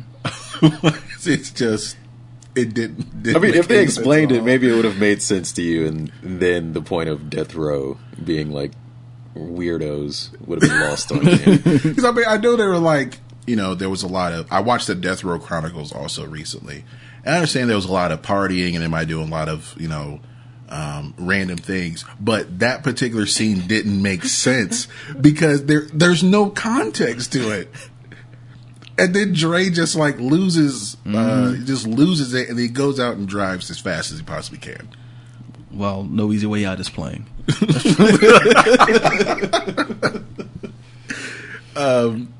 But that, yeah, No, Dre, no. Suge was was was menacing though in this in this movie, and I mean, I imagine it was probably like you know if they had a hand in this movie, that's probably the way they felt when he was around. You know, he's Bompton, like he's just like, who are you? Yeah. it's like it's just this like you know larger than life, physically and you know personality wise. Uh, The kingpin, basically. yeah, the Yeah. kingpin. Yes, exactly. You never know when he might go off and kill someone. Like, who wants to be around that? Uh, now there was the scene where uh, Cube takes a bat to uh, Brian's office, uh, which did really happen. Uh, but the scene, like right before he made No Vaseline, where he's talking to Brian, and uh, Brian's like, "I want to play something for you." They played the the Benedict Arnold line one time. like, w- are you sure that was enough? co- uh, Like, maybe it was, it was for time. Yeah. But I'm sure I don't think that's enough context for Ice Cube to be so upset to make no Vaseline. I don't think that's how it really happened. But I think just for time, it just seems weird because he heard the, it's like Benedict Arnold, and then he goes right into the studio. I was just like, well, oh snap! Oh yeah, Yeah. no Vaseline. Yeah,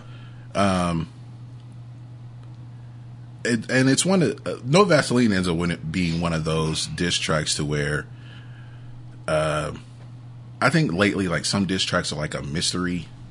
Yeah. Like people have to like look for like is he talking about Almost this always. or yeah. Oh, there is yeah. no doubt. but for in that mind. one, Yeah. there was Yeah. no there's no doubt. no mystery Yeah, as to what was going deaf, on. dumb, and blind to not get that one. Um, yeah, I guess I, I I miss hearing diss tracks like that. Like just be like straightforward. Who who are you talking? What is this about? well, Ice Cube did that. I mean, somebody- they had a diss record called "King of the Hill" on the Westside Connection album about Cypress Hill. Like they didn't even they put their name in it, like put their name in there. we we don't have time to like be metaphorical. No, right we now. don't. We don't. uh, what else did I have here? So, uh, well, as far as no Vaseline, like, I don't think the word savage was used the way we use it today, but Yeah. he would be the definition of savage Yeah. with Yeah. that song. Um, I would. I honestly think like if if that dropped today, people might be like, "That's too much, man." Like that man had a family. Like that. like I really think people would just be like, "Oh my god, did, did he really just say that?" like, yeah, it's that type of diss record. The scene that I don't know, it's kind of weird, but to where uh, the, Lench Mob and Ruthless fought at the new music seminar. I don't know what the new music seminar is. I feel like that's a cover for something. I don't know what that would have been though. Yeah, maybe. like it wasn't um A3C. No. Or- it, I, it was uh, maybe it was something like that, but I just it's got the that's such a plain name. Yeah, it's a weird name. Yeah, Sounds like they sell uh, timeshares or something. uh, I don't know how much football you guys watch, but the scene where uh, uh, Jerry goes home and someone's standing like right in his yard, uh, that is former NFL running back Thomas Jones. Uh, he used to play for the uh, he used to play for the Jets okay. and the Bears, I think. But um, yeah, so that was is that Thomas Jones? um, okay, was Deep Cover really made like that? Was the song Deep Cover really made like that to where like Dre had this beat and then he meets Snoop for the first time and then he just like two minutes later he's in the booth making Deep No. Cover. Can't. No. Well, I mean, I'm I'm pretty sure half of that was like just the way they introduced, which I thought that was a great casting on Snoop. But just he just walks up to him. You're right. Hello, hey, all right, song. Like, like- yeah, it's just, and I felt so. I will say, if anything, and I, you know, maybe it was for time. I do think that Snoop and Tupac were introduced, and then just like they were rushed. Easter eggs. Yeah, Again, it was like they again, were- just like Marvel movies, where it's, oh, I know that thing. Yeah, it was, a- just it was rushed. It was like, oh yeah, this too, but he just stays in the studio. He's he loves to work, Yeah. work, work, and it's just like, all right, we'll find out anymore. They were bye Felicia's. Yeah. That's what they were. Um, it was almost like Snoop Dogg. It was almost one of those scenes. Yeah. It al- it almost felt like that.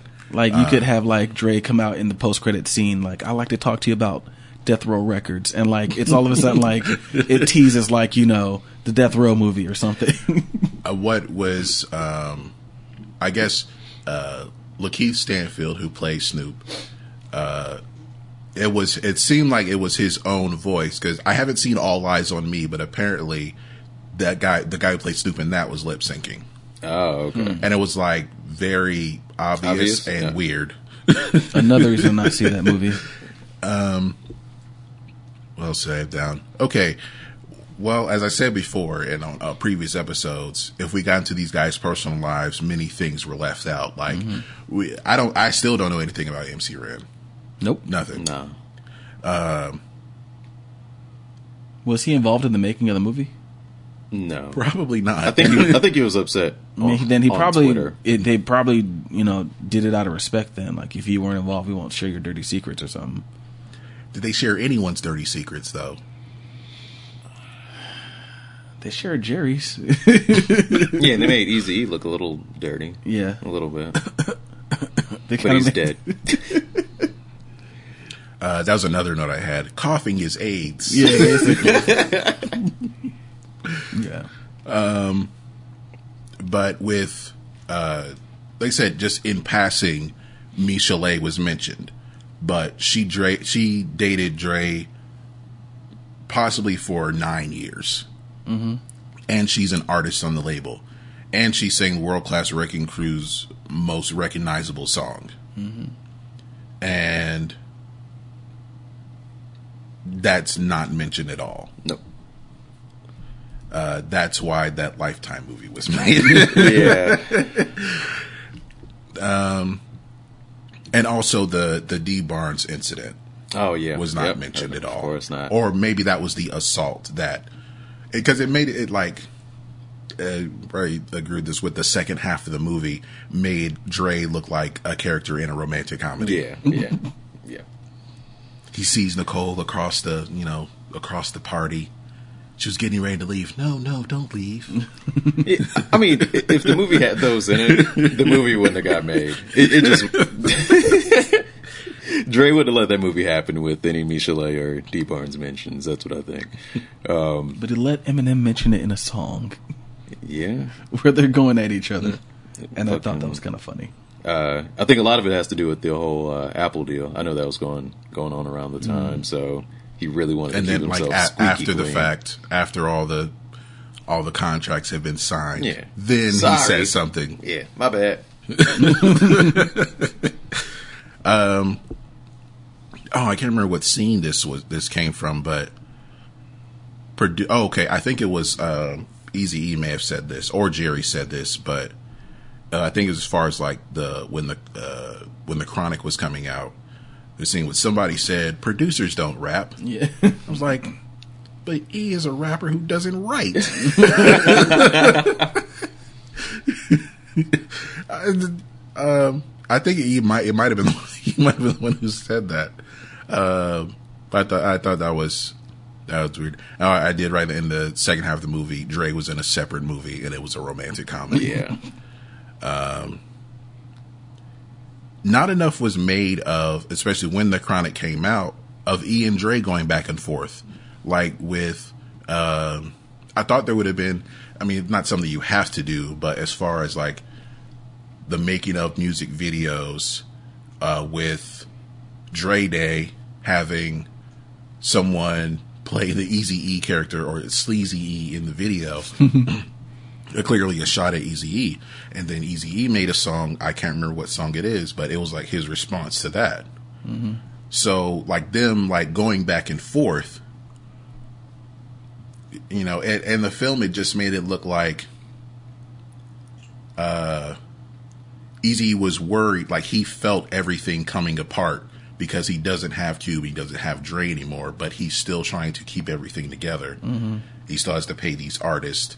He's still trying to find ways to make money, or you know, maybe to satisfy them by paying them in weed and thinking that's going to work. But you know, I think he felt everything coming apart, but not enough was made of the beef they actually had, uh, because at the end when E died. Dr. Dre did say, like uh, in, in his behind the music, that he didn't get to talk to him, like he was he was unconscious, but he felt like he made his peace with him. That really did happen, but as far as them going back and it just made it seem like in the film that oh they just broke up and and they were all doing their own thing, not that they were actually beefing with each other. right. Yeah, so that that's what I had. And then my, my last note actually was coughing is AIDS. I just thought that was So, what do you think might have happened? So, you know, Easy E wants to kill Suge Knight. He tells Jerry we need to kill Suge Knight. Jerry says we fight with lawyers. What do you think could have happened if he actually did it? Though that that's Well, that was Jerry, a very Jerry Heller actually said he regrets telling him that, telling him like Not to do not it? to do it. Mm-hmm. Maybe think he maybe he would have been better off if he had done it. Uh, maybe he could have gotten away with it. Wow. I don't Yeah. know. I think that it might have made things worse. Like Eazy would have been murdered then, Yeah. and Jerry Heller too, probably. It probably would have, you know, set off something like that. That'd have been wild.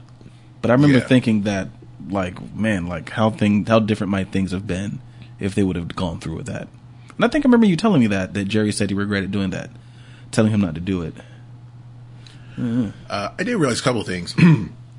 In the scene where he, uh, Suge Knight and his goons beat up Easy E, and the very first scene in the movie with Easy E, man, he out here, he going out here by himself. yeah. I, I heard that uh, he didn't really get beat up in the studio by Suge's goons on on some random ass YouTube videos listening to at work. So I don't know. I can't I can't verify the validity of that. But uh, they say like that shit did not happen. And also with uh, Tupac being punked by Suge, they're like that. That's not real either. Again, I don't know. I wasn't around. okay, it, okay. I do think that there was some intimidation, at least Yeah, for involved, sure. for him to release Dre from uh, from Ruthless. But either way, he's in there by himself, and you see for like the rest of the movie, he has those two Samoan dudes going everywhere with him. He learned, like he was in, wasn't he at Jerry's house, and then no, no, he was in at or at his own house, and he's talking to Jerry, and then he goes outside, and his two bodyguards come right with him. I just thought it was, that was like man, they they went, they literally went with him. Uh, but those two scenes where he's like in there by himself, uh, I do think that he was a, a fearless person. Yeah. Um, But it's just it was just weird to see because he's he was a small person. Yeah. yeah. Uh, you know, he's in there with Suge Knight and two other two or three other guys that also look like Suge Knight. um, were there any particular scenes or you know any moments that stood out in the movie to you, Eric? Oh, definitely the no Vaseline scene um, bye Felicia, for better or for worse. uh, huh, let me see what else. Definitely the ending, the you know aftermath, because he does a turnaround. He does like uh, I don't know. It was, it was weird. Was I- there I- a freeze frame too? Maybe. But yeah, the no, the no Vaseline sticks out more than anything else. I feel like a, a scene that might have been cut is like, hey, what are we going to call this album? Straight Outta Compton. um, yeah, I, uh, the no no Vaseline. That's the one that stands out uh, to me. Also, as far as like an actual good scene, Yeah, and the uh, I felt like they're uh, because and uh, you look at the, the other guy's reaction to it. Uh, maybe they didn't want to. They uh, wanted to avoid doing it too much, as far as Yella being like some comic relief, because he was like, "That was pretty good."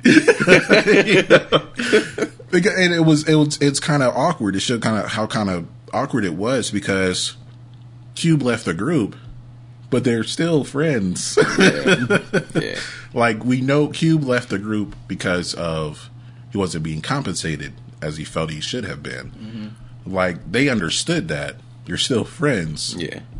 Um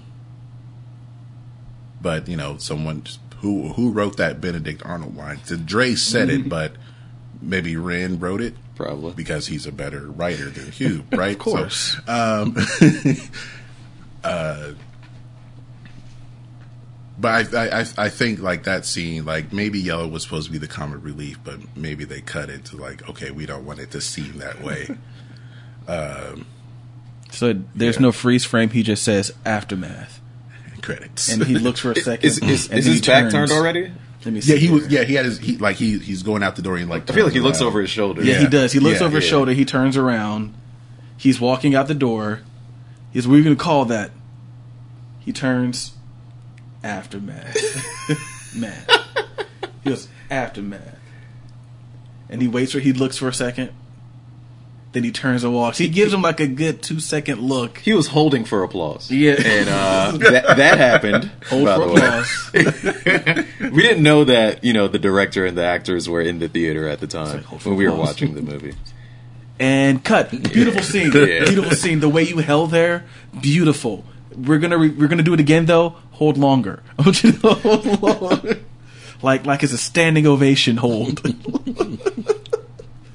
oh man, that really was the end. I forgot that was Yeah. like the that's the as he just walks out like and then we just see montages. it's an advertisement if I ever heard one. Yeah. so, oh, by the way, that dude that said aftermath, he owns Beats. Um, yeah, I felt that also could have been a commercial. Yeah, it could have been a commercial for Yeah. Beats. yeah. See, it'll be Dr. Dre, 1995. um, My God, In he com- looks just like his father. I'm like, Any other scene that may have stood out to you, Ben, about the this film? well, I mean, I know we talked about the scene where he smashes up the office. Um, I liked a lot of the performance scenes, so you know, like we know where they're on stage performing. Um, the scene, of course, I mentioned where um, the dude's on it in his underwear on the ground, bloodied up, was was like, what the hell? what is that? um, and I'm trying to think what else. I think those are really the, and of course, like I said, the the the the the, the turning point of the movie where they're on the ground outside the recording studio, and all of a sudden, racism hits home. You know, that's that was you know, and then of course, no Vaseline. Him actually in the studio recording no Vaseline was just awesome. It's because it's such a great song, and I love Ice Cube. um, the I felt like the scene where uh, E meets Cube in New York or wherever they were in that club. I feel like that didn't really happen. Hmm. Um, I felt like that, like they they tried to make the seem like they were going to get back together, but I feel like those scenes were like uh, right. it, it it didn't. I mean, maybe there were no interviews about it, no one asked the questions, but I really got the feeling that this didn't happen. This was just you're you're taking dramatic license as far as you Yeah. possibly can. Well, I mean, I'm pretty sure there was a lot of that in there. I mean, like, I'm not going to say that the police weren't mean, but I'm pretty sure they let's mean him up a little bit. And just like we said with Lonzo, he probably wasn't that over the top, but let's make him over the top. There's, I'm pretty sure there's a a lot of dramatic license taken in this movie to make for entertainment. Life is rarely this entertaining. Um, Another an issue that I had at all, outside with the film. It sounds like I had many issues with the film. Yeah. doesn't it? Yeah. um, my primary issue is that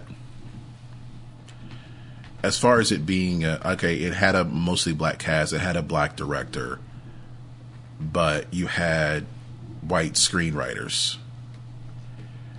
Um, I felt that might have taken away from what the film could have been. I don't with with them being so involved in it. I don't think. I mean, like, Well, yeah, like like uh, Dre and Cube were involved in it. because it's a Also involved in the screenplay. making of it. But I mean, it's not like they're not making this up. You know, this isn't that thing you do. This is Yeah, but Compton. as far like I said, they're you know dramatic license is taken pretty far. You know, I think. Okay, well, let's put it this way. I don't I don't want to blame the the white screenwriters too much, but as far as Dre and Q being involved in production of it, they may have painted they- themselves. they painted themselves a certain way. Oh, yeah, they sure. took the opportunity to paint themselves a certain way. well, I mean, it's it's almost kind of like the and because they to- painted themselves a certain way, Mm-hmm. then they, out of respect, they painted E a certain way.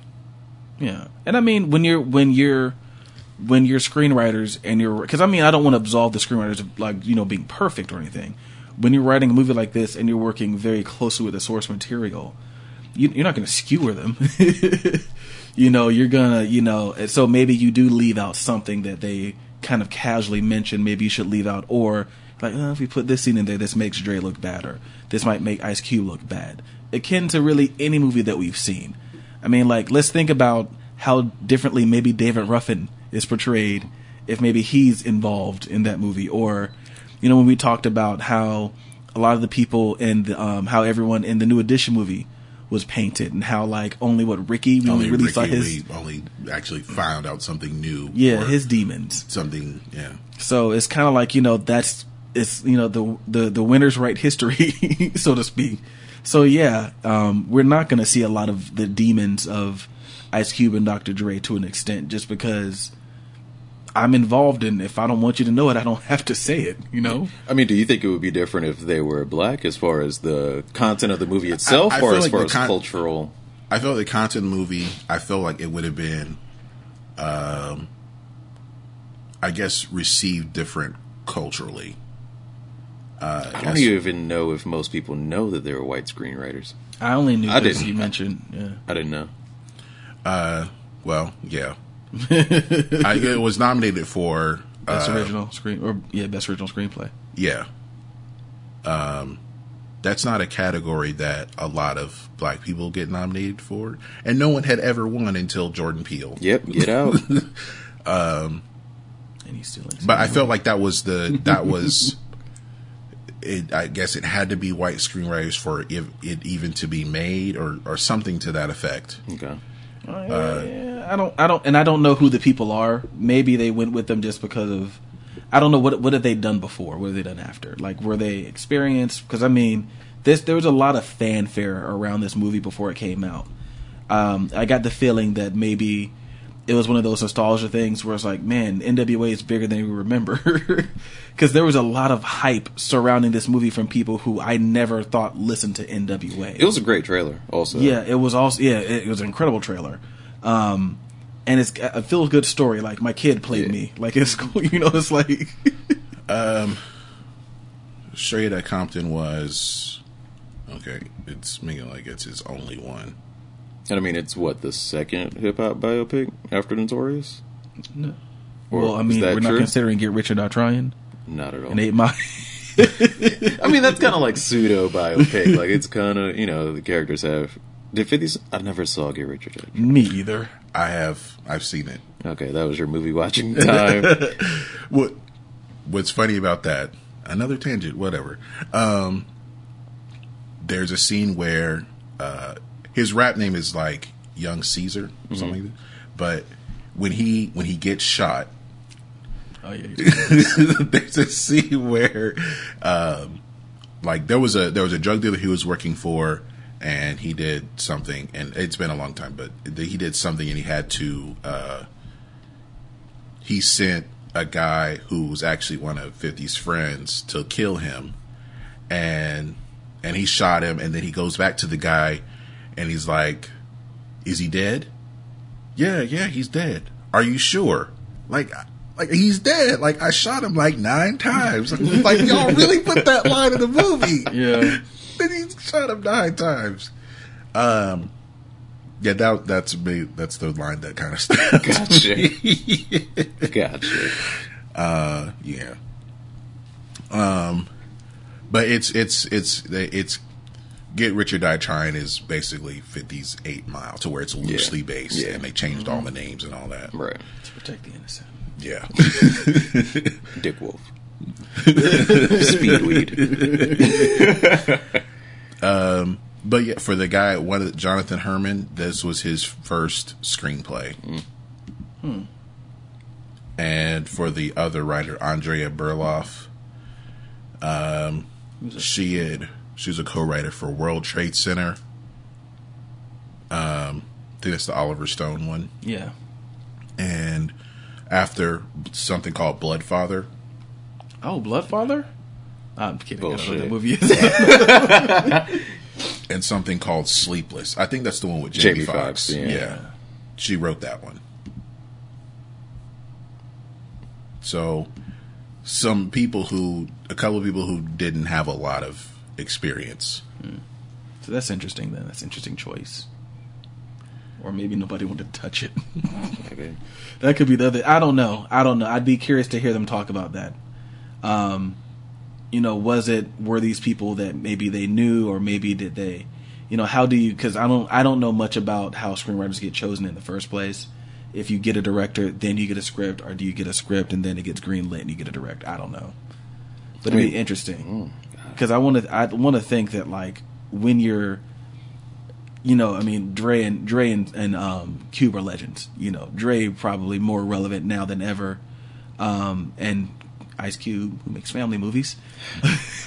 Maybe that's how he knew them. I don't know, but it's you gotta like you gotta think like they could pick their screenwriters. You would think. I don't know. That's some, I think that's something we should look into though, because I'd be curious to know how some very inexperienced screenwriters got to make a biopic that was this hyped.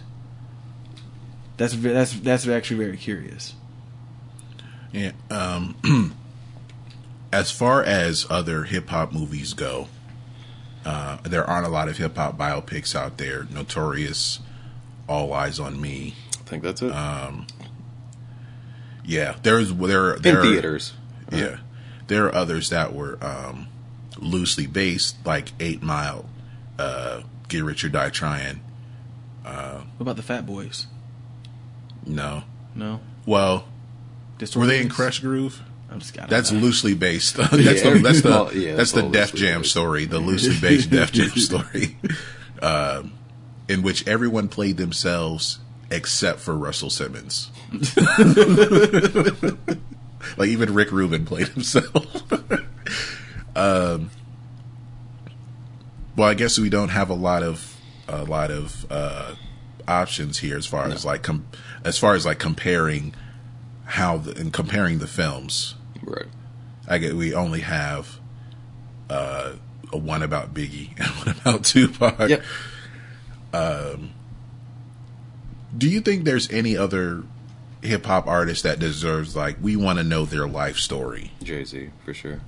I know that might be uh, an overrated choice, but Jay Z went from like you know drug dealer to household name. He's on you know Ellen and Oprah. You know he's sitting on the stoop with her. But um, the the fact that popped out most to me was that he shot his brother.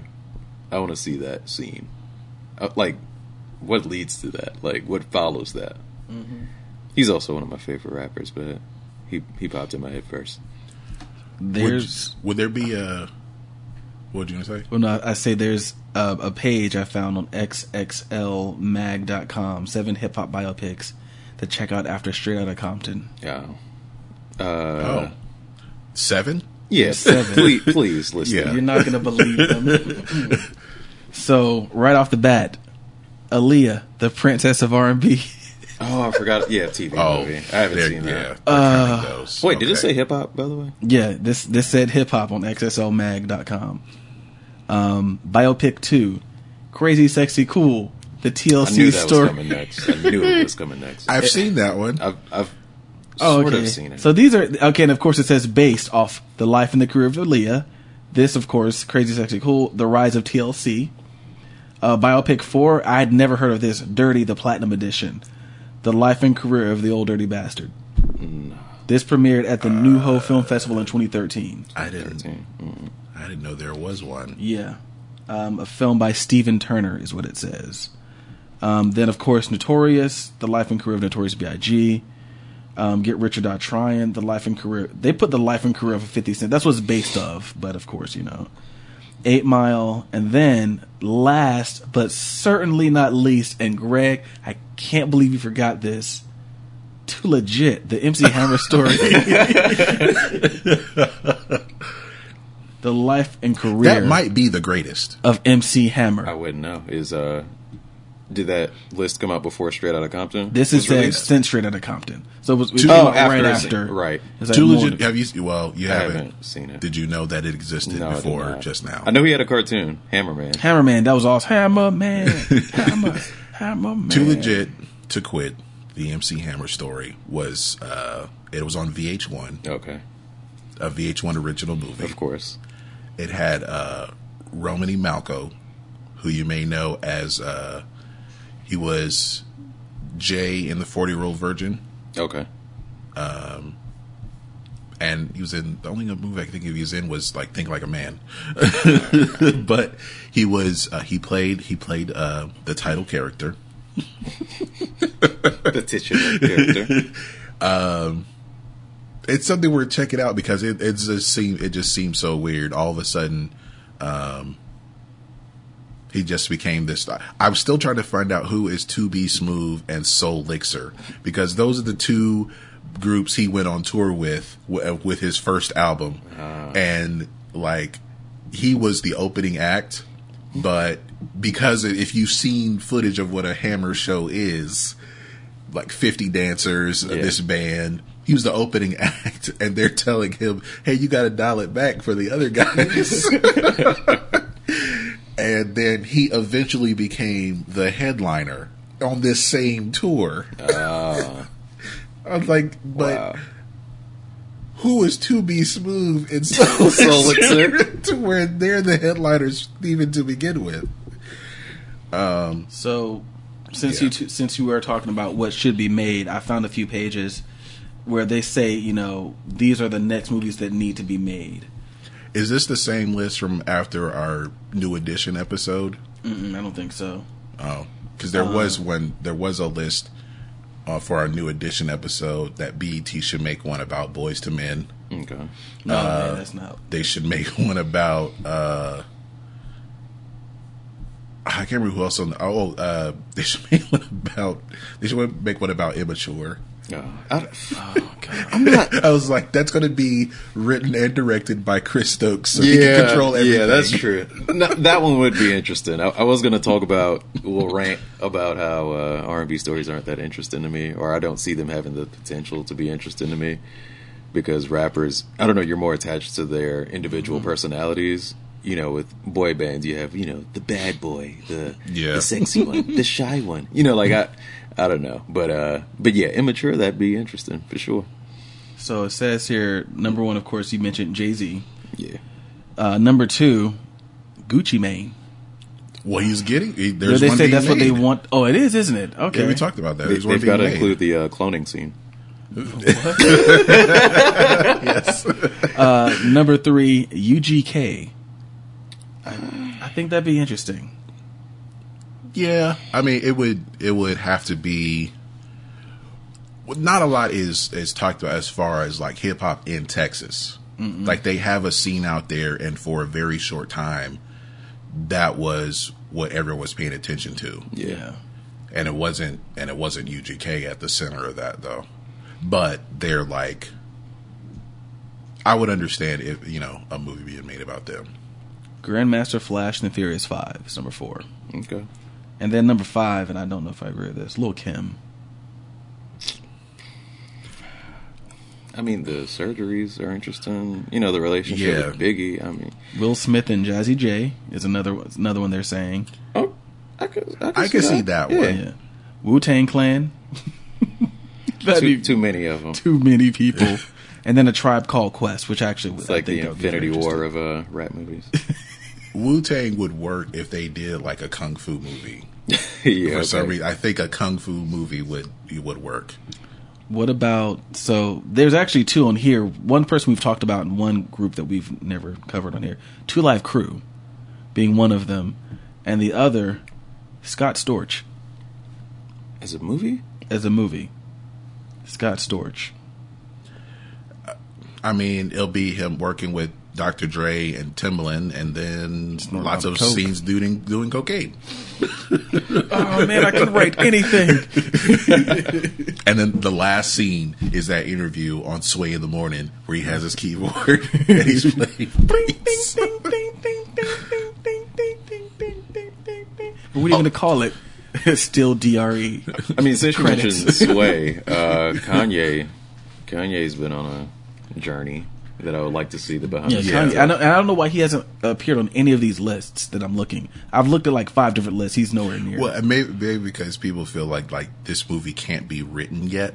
Like, yeah, it can Yeah. start, you know, when Right. he's young and you know he wants to make music and you know mom wants him to go to school, but mom, I want to do this, and you know, kind of have the you know the center can be the relationship with him and his mom. But as far as what's happened after she passed, that part is still being written. Yeah, I'm still I'm seeing the trailer in my head right now, and for some reason I, I see that scene where like they kind of flash light and they're like, and it's like I just you know my wi- jaw has to be wired shut, and then the next scene is him like rapping, "I'm gonna spit through the wire."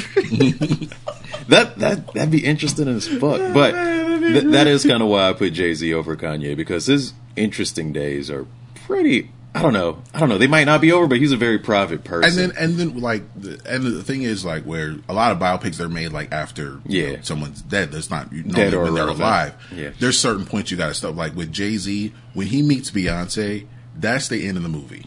I don't know, man. Solange ele- elevator fight, Blue Ivy being born. Maybe I That'll be the I don't know. like part of the montage of a trailer. Oh. or We gotta we gotta see the yeah we gotta see the elevator Now, fight. This is No, actually Chill. Really good. or like he he meets Beyonce, right? And he, they're like smiling at each other, and Solange is right there, like just with the questioning look on her face, like who is this guy?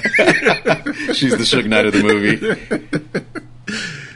Um, This is interesting. This is on Billboard, 15 hip hop biopics we want to see, and they put who they think should play the people. okay, all right, who you got? So number one up, Nick Cannon as Diddy. Fuck you. See, this is why I hate these. and it's got them side by side. I'm not even. I can't make this up. I mean, it, Next is Michael B. Thompson as Ti. Why they put Michael B. Thompson? Michael B. Michael Jordan. B. Michael B. Jordan. yeah, it's As Michael B. Jordan. They put Michael B. Thompson. They need to. Michael B. Jordan's way too famous to play Ti. T.I. No. Needs Wood to try to play Harris Michael as B. 50 Jordan. Cent.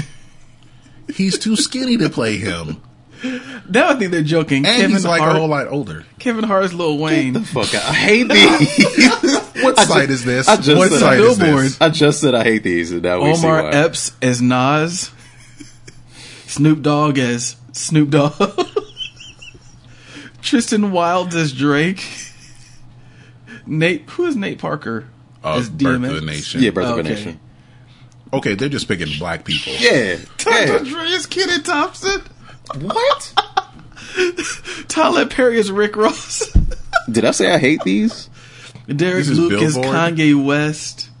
It's Billboard. Jay Pharoah is Jay Z. He can be That's just because he does the voice. Yeah, he does the voice. What is Nicki Minaj? Who is Nicki Minaj? Oh, Raven, Raven Simone. Symoné. Get the fuck out. Yeah. Taraji P. Henson, T- Henson as Lil Kim. Josh Hutcherson is Eminem. Actually, I could kind of see that. Actually, yeah, I could actually see that. None of those will ever happen. And as you, Thank as, God. with these hip hop, uh, with the biopics, it's got to be someone we've never seen Nope. before. Yep. Tristan Wilds. Oh, that'd be hilarious. Like with um, with Straight Outta Compton, uh, the only person I had seen in something before was uh, Paul Giamatti, maybe. Yeah, Paul that was Paul right. Giamatti and uh, Neil Neil Brown who played Yella because he he's on Insecure. He was on Insecure, I Oh, think. you're right. Yeah. Was He's on Insecure a, out back um, then? Was Insecure out back then? Yeah, the first season. Okay. Was it? I don't think it was. No, the first season of Insecure was 2016. Yeah, awkward black girl was a thing. You know. He okay. Hmm. Maybe he was in something else I had seen uh, before then. I rec- I recognize his face at Yeah. least. Maybe it wasn't that. Um, Yeah. I remember uh, Ice Cube did a you know a BET cipher with his two sons, and O'Shea was one of the rappers. I don't remember how his verse was, but I remember that being a thing. Did I see him on a TV show? It's killing you. Huh? I wonder if they got seen Aldis Hodge on something. I I seen him on Friday Night Lights Yeah. Yeah. and an episode of Cold Case. The lady with, wait a minute. That's the lady with the crazy hair, right? The blonde chick? Is that Cold Case? The Uh, CBS show? Yeah, Yeah. the the detective. Yeah, she just used to like look off into the distance like a deer in headlights. I'm trying to make sure Yes. I'm correct. You know. Yeah, they uh, yeah took Yeah, place in was in Philadelphia, solved old Boston cases. Public. Yeah, yeah. Go- Google her here. Um, I'm I'm gonna Google her here now. Says he's also on Die Hard with a Vengeance. That's a long time ago. hmm He was a baby or something. Huh? Probably what is Samuel L. Jackson's kids or something. I think he had two sons in the movie. Yeah. Um, But anyway, Yeah. um, Is anything else? Do you think if there's anything else I want to add here? Uh, I don't have. So, how do you feel about the movie now that we've talked about it? Do you still feel the same? Probably does. We haven't done anything to convince him otherwise. Not like I still I I still don't like it all that much. I don't I don't really care for it. Would you call it the best hip hop biopic thus far? Compared to and only comparing it to MC Notorious and All Eyez on Me Yep. and Too Legit to Quit, the MC Hammer story. Um It certainly had the most resources put behind it. yeah. That's true. Uh, I think it would I guess by default yeah. because Notorious wasn't that great. I'll take Um, then they tried to make it as flashy as possible, but it didn't. Um, I haven't seen All, All Eyez on Me, and nothing. I, I- there's nothing to convince me that I should see it. It. not What if you could see it for free? I could see it for free. I'm not gonna watch it. I, I we can watch it after we watch Get Out. I could have seen it for free and before, and I'm s- mm, not that interested. Um, and nothing against the actors in it. I've never seen it either. Don't feel bad.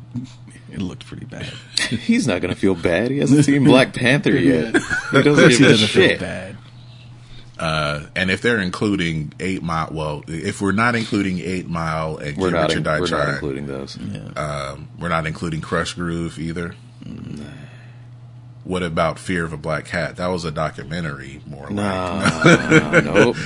I, by by default, I guess it's straight out of Compton. But I'll take it. when you, i- if people who have you know read and and and, and know some things, like a lot of stuff is is left out, and to where it never it doesn't feel like a complete story, and it looks like, um, like controlling the the narrative as Cube and Dre got to do they got to paint themselves, like we said, they got to paint themselves however they really wanted to, and they didn't paint Ren or Yella at all. um,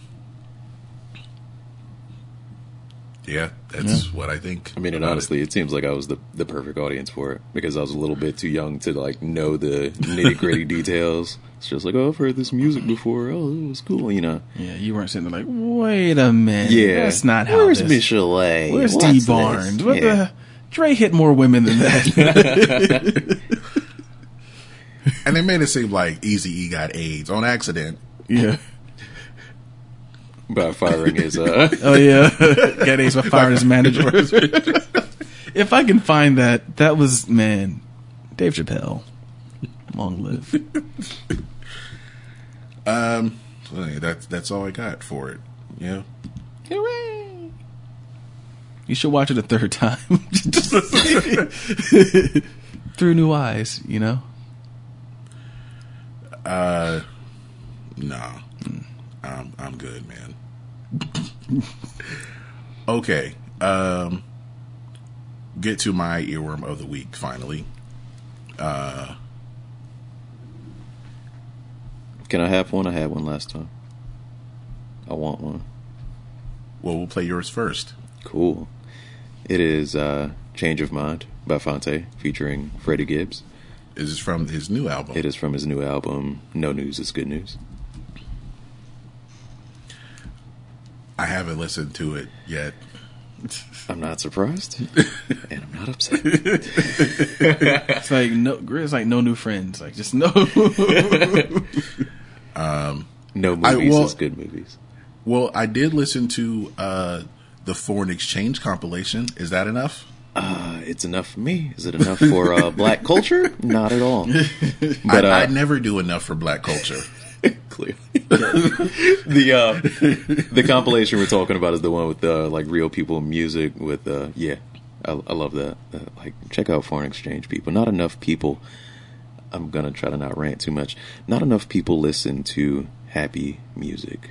Foreign exchange is like happy, funky, upbeat music that will improve your day, and you should listen to it. That that's all. Change of mind. Phonte. So we'll listen to Change of Mind by Phonte featuring Freddie Gibbs. And we will be right back once it starts playing. Yeah.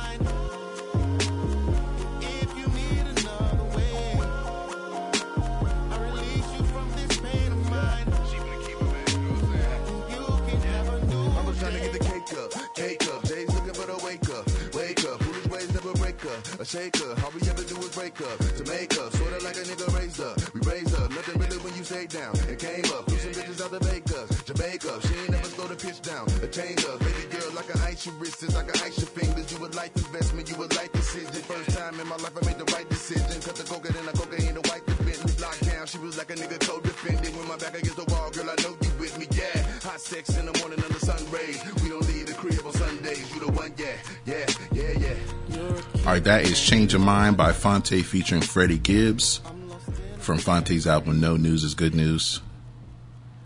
I will check it out soon enough, even though it won't make up for all the other black culture things I should have done. just so far removed. what I will say though, um, very quickly, is that I haven't seen a lot of like classic black movies. Like I've seen Friday in passing, like kind of Boys in the Hood. So I'm I'm there with you, but I have, a Have much you more seen valid Coming to excuse. America? It's been a long time, and I don't remember like many details. I remember like the meme stuff, and, you know, like uh-huh. Soul Glo, and you know, uh, Because the, I, the, I guess the the common black debate, as far as movies go, Yeah. is which is funnier, Friday or Coming to America. Mm. Mm. Like those are the two comedies that you can that that black people will debate on, and it's it's a friendly debate. You know, no one's no punches are thrown.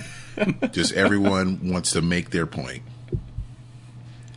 Um, yeah, what what is your vote? my vote is Coming to America. Okay, I th- it's it's it's a it's a complete comedy. Like it's I feel like it's a complete movie.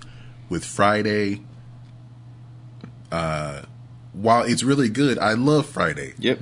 Defend yourself But preemptively. if I had to choose, I'm picking Coming to America. What about you? Coming to America. Yeah. I mean, I'm not particularly like crazy about either, and I'm not like the the, the best person to ask about comedies because I'm, I'm more of an action movie person, action movies and horror movies. But if I did have to choose, yeah, I could say Coming to America. Gotcha. Friday is still great. It has it's it's memeable. I guess, I guess Yeah. if that's a factor now. Yeah. Yeah, that's definitely a factor in, in 2018. Yeah. My, my vote is for uh, Coming to America as well. Even though I've seen them kind of, you know, I haven't seen either of them in the last 15 years, probably. So No, it's been a while. It didn't need a sequel either. That's true. yeah, that, none of them. That's no, it did not need to see or a second sequel either. I think um, um, Coming to America is kind of like more culturally important than not important, but Friday has like widespread appeal, and I feel like Coming to America is like a black centric movie. Look too. and wait. Boss did that one. Yeah, it had uh, it it portrayed a black family as royalty, Yeah, which has not been done before, and not again until Black Panther. I was about to say, I was gonna wait for you to say not again. I was gonna wait for you to say swoop back in like, uh, excuse me, but that's thirty years later. Wakanda though. forever. yeah. So we get to uh, my earworm of the week. Uh, this is a song that I saw in a someone posted a video on Facebook, and I recognized uh, one of the artists. And it was a, s- it, and the video. It was like everything. They, they played everything live and made a song out of it. They just went instrument to instrument, and it's uh, FKJ and Masego. Played a Masego song on here before, um, and it's a song called "Tadow." Okay. and um, basically they just alternated like they uh, someone would put in put in the beat and then um, uh, on the drum machine and then they went over to a guitar I think and then the other person went over to the drums I've and seen a added few something videos like that recently. And- So, they just did the, it was all in like one shot and Mm-hmm. then they kind of like maybe they did maybe they made a couple of edits to like make a song out of it yeah. so this is Tadow by Masego and FKJ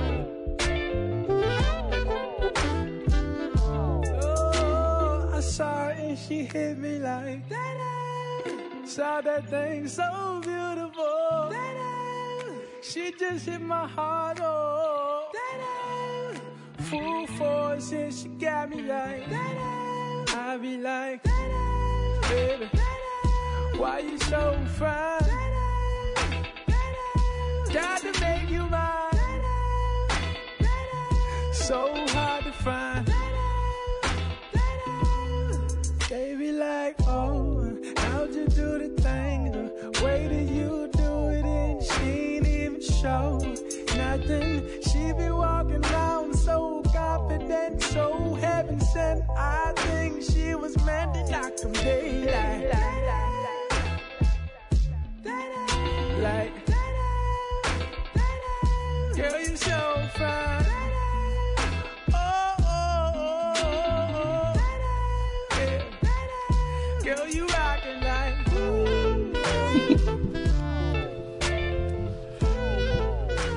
Right, that is Tadow by Masego featuring FKJ or FKJ featuring Masego.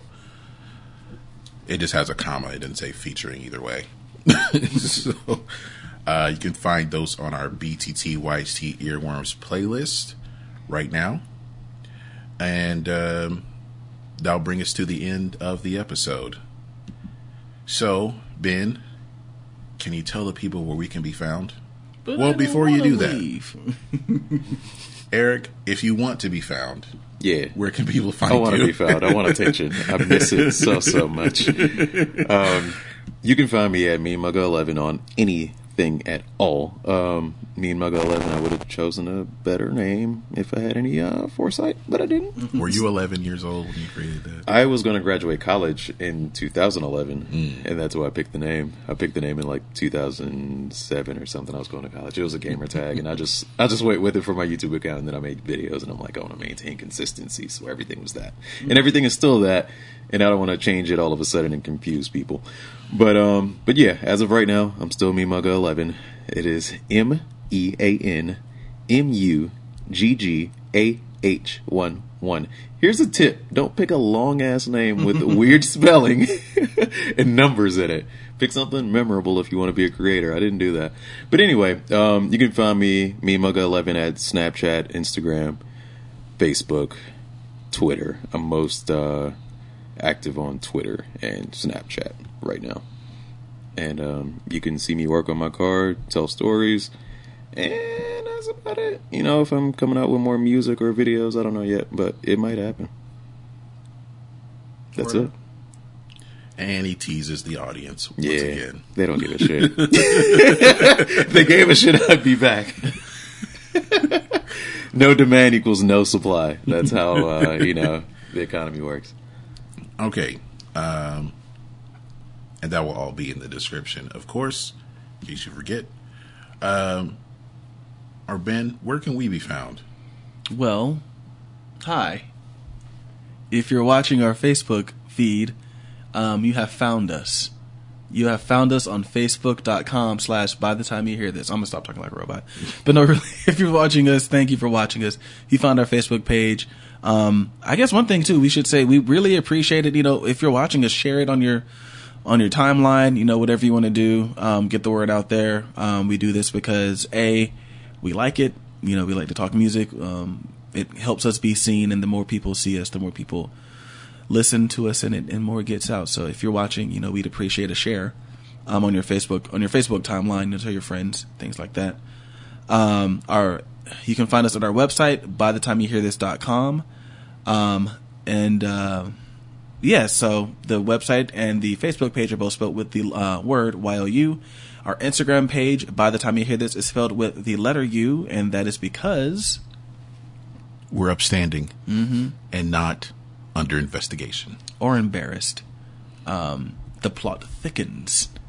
Yeah, yeah, the plot does thicken. We're we're talking about Donald Trump. Yeah, Trump. Yeah, he's Oh, okay. yeah. The plot thickens. Uh, Misty Daniel. Oh, oh, I'm gonna stop. I'm gonna stop. This- Stormy? Stormy Daniels. Well, I say Misty. Misty? Daniels. Daniels. Who is Misty Daniels? I think you just thought of the other. That's going to be her name in the film about this whole scandal. they got to change it. And the when they make in 2013 this version of the Post, it'll be the, the Post Two Electric Boogaloo. Return of Misty Daniels. Um, so yeah, but yeah, you can find us on Instagram as well. Um, if you want to listen to us on the go, um, you can check us out on iTunes, the Apple Podcast player thingy, majigger. Um, you can also find us on the Google Play, not Google Play, Google Music, excuse me. That's the orange triangle if you have an Android device. Um, we can be found on Castbox, Satchel Podcast Player, TuneIn Radio.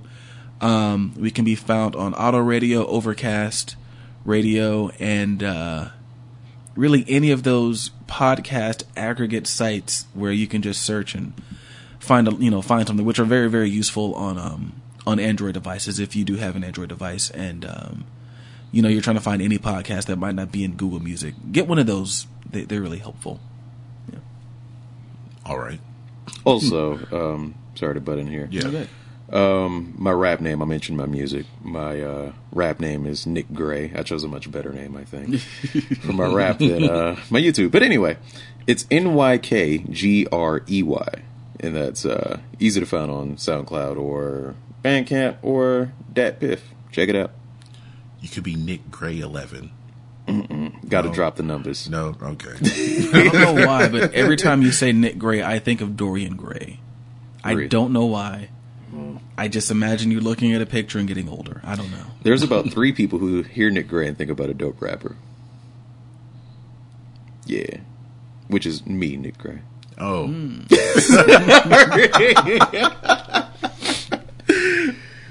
um, okay. But check him out, please. Check him out, Please. and check our show. Like you said, check the show description. It'll be there, so you got no excuse. Yeah, the, we'll put the. Um, uh, I know we can put a, a link. Like, it'll, like if you click on the link, it will take you to one of those sites, SoundCloud or Bandcamp, uh, whichever he may prefer. Make sure you include my MySpace.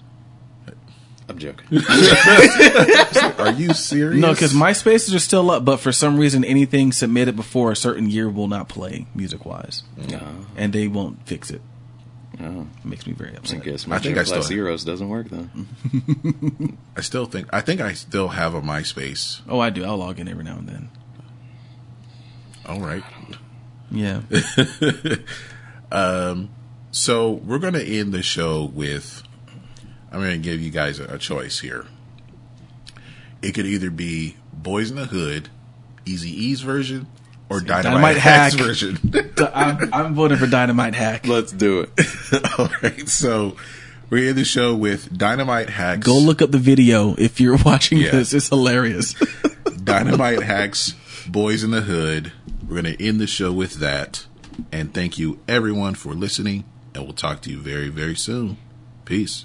Peace.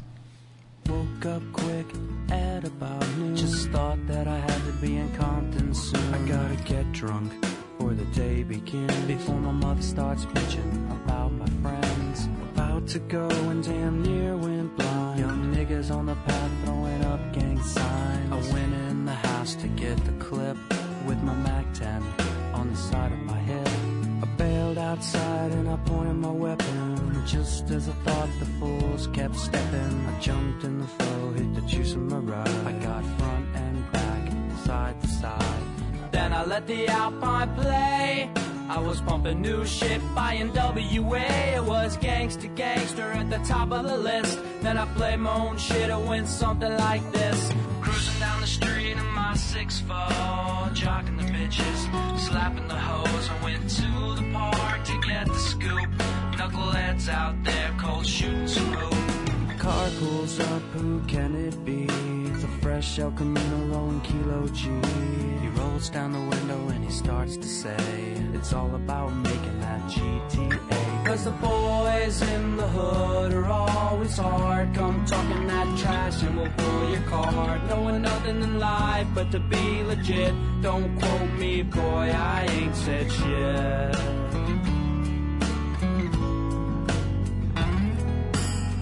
Bored as hell and I wanna get ill. So I go to a place where my homeboys chill. Fellas out there trying to make that dollar. I pulled up in the 6-4 Impala. Greeted with the 40 and I start drinking. From the 8 ball, my breath starts stinking. I gotta get my girl to rock that body. Before I left, I hit the Pulled to the house, get her out of the pad. And the bitch said something to make me mad. She said something that I couldn't believe. So I grabbed the stupid bitch by her nappy ass weave. Started talking shit, wouldn't you know? I reached back like a pimp and I slapped the hoe. And her father stood up and he started to shout. So I threw her right across and knocked his old ass out. Cause the boys in the hood are always hard. Come talking that trash and we'll pull your card. Knowing nothing in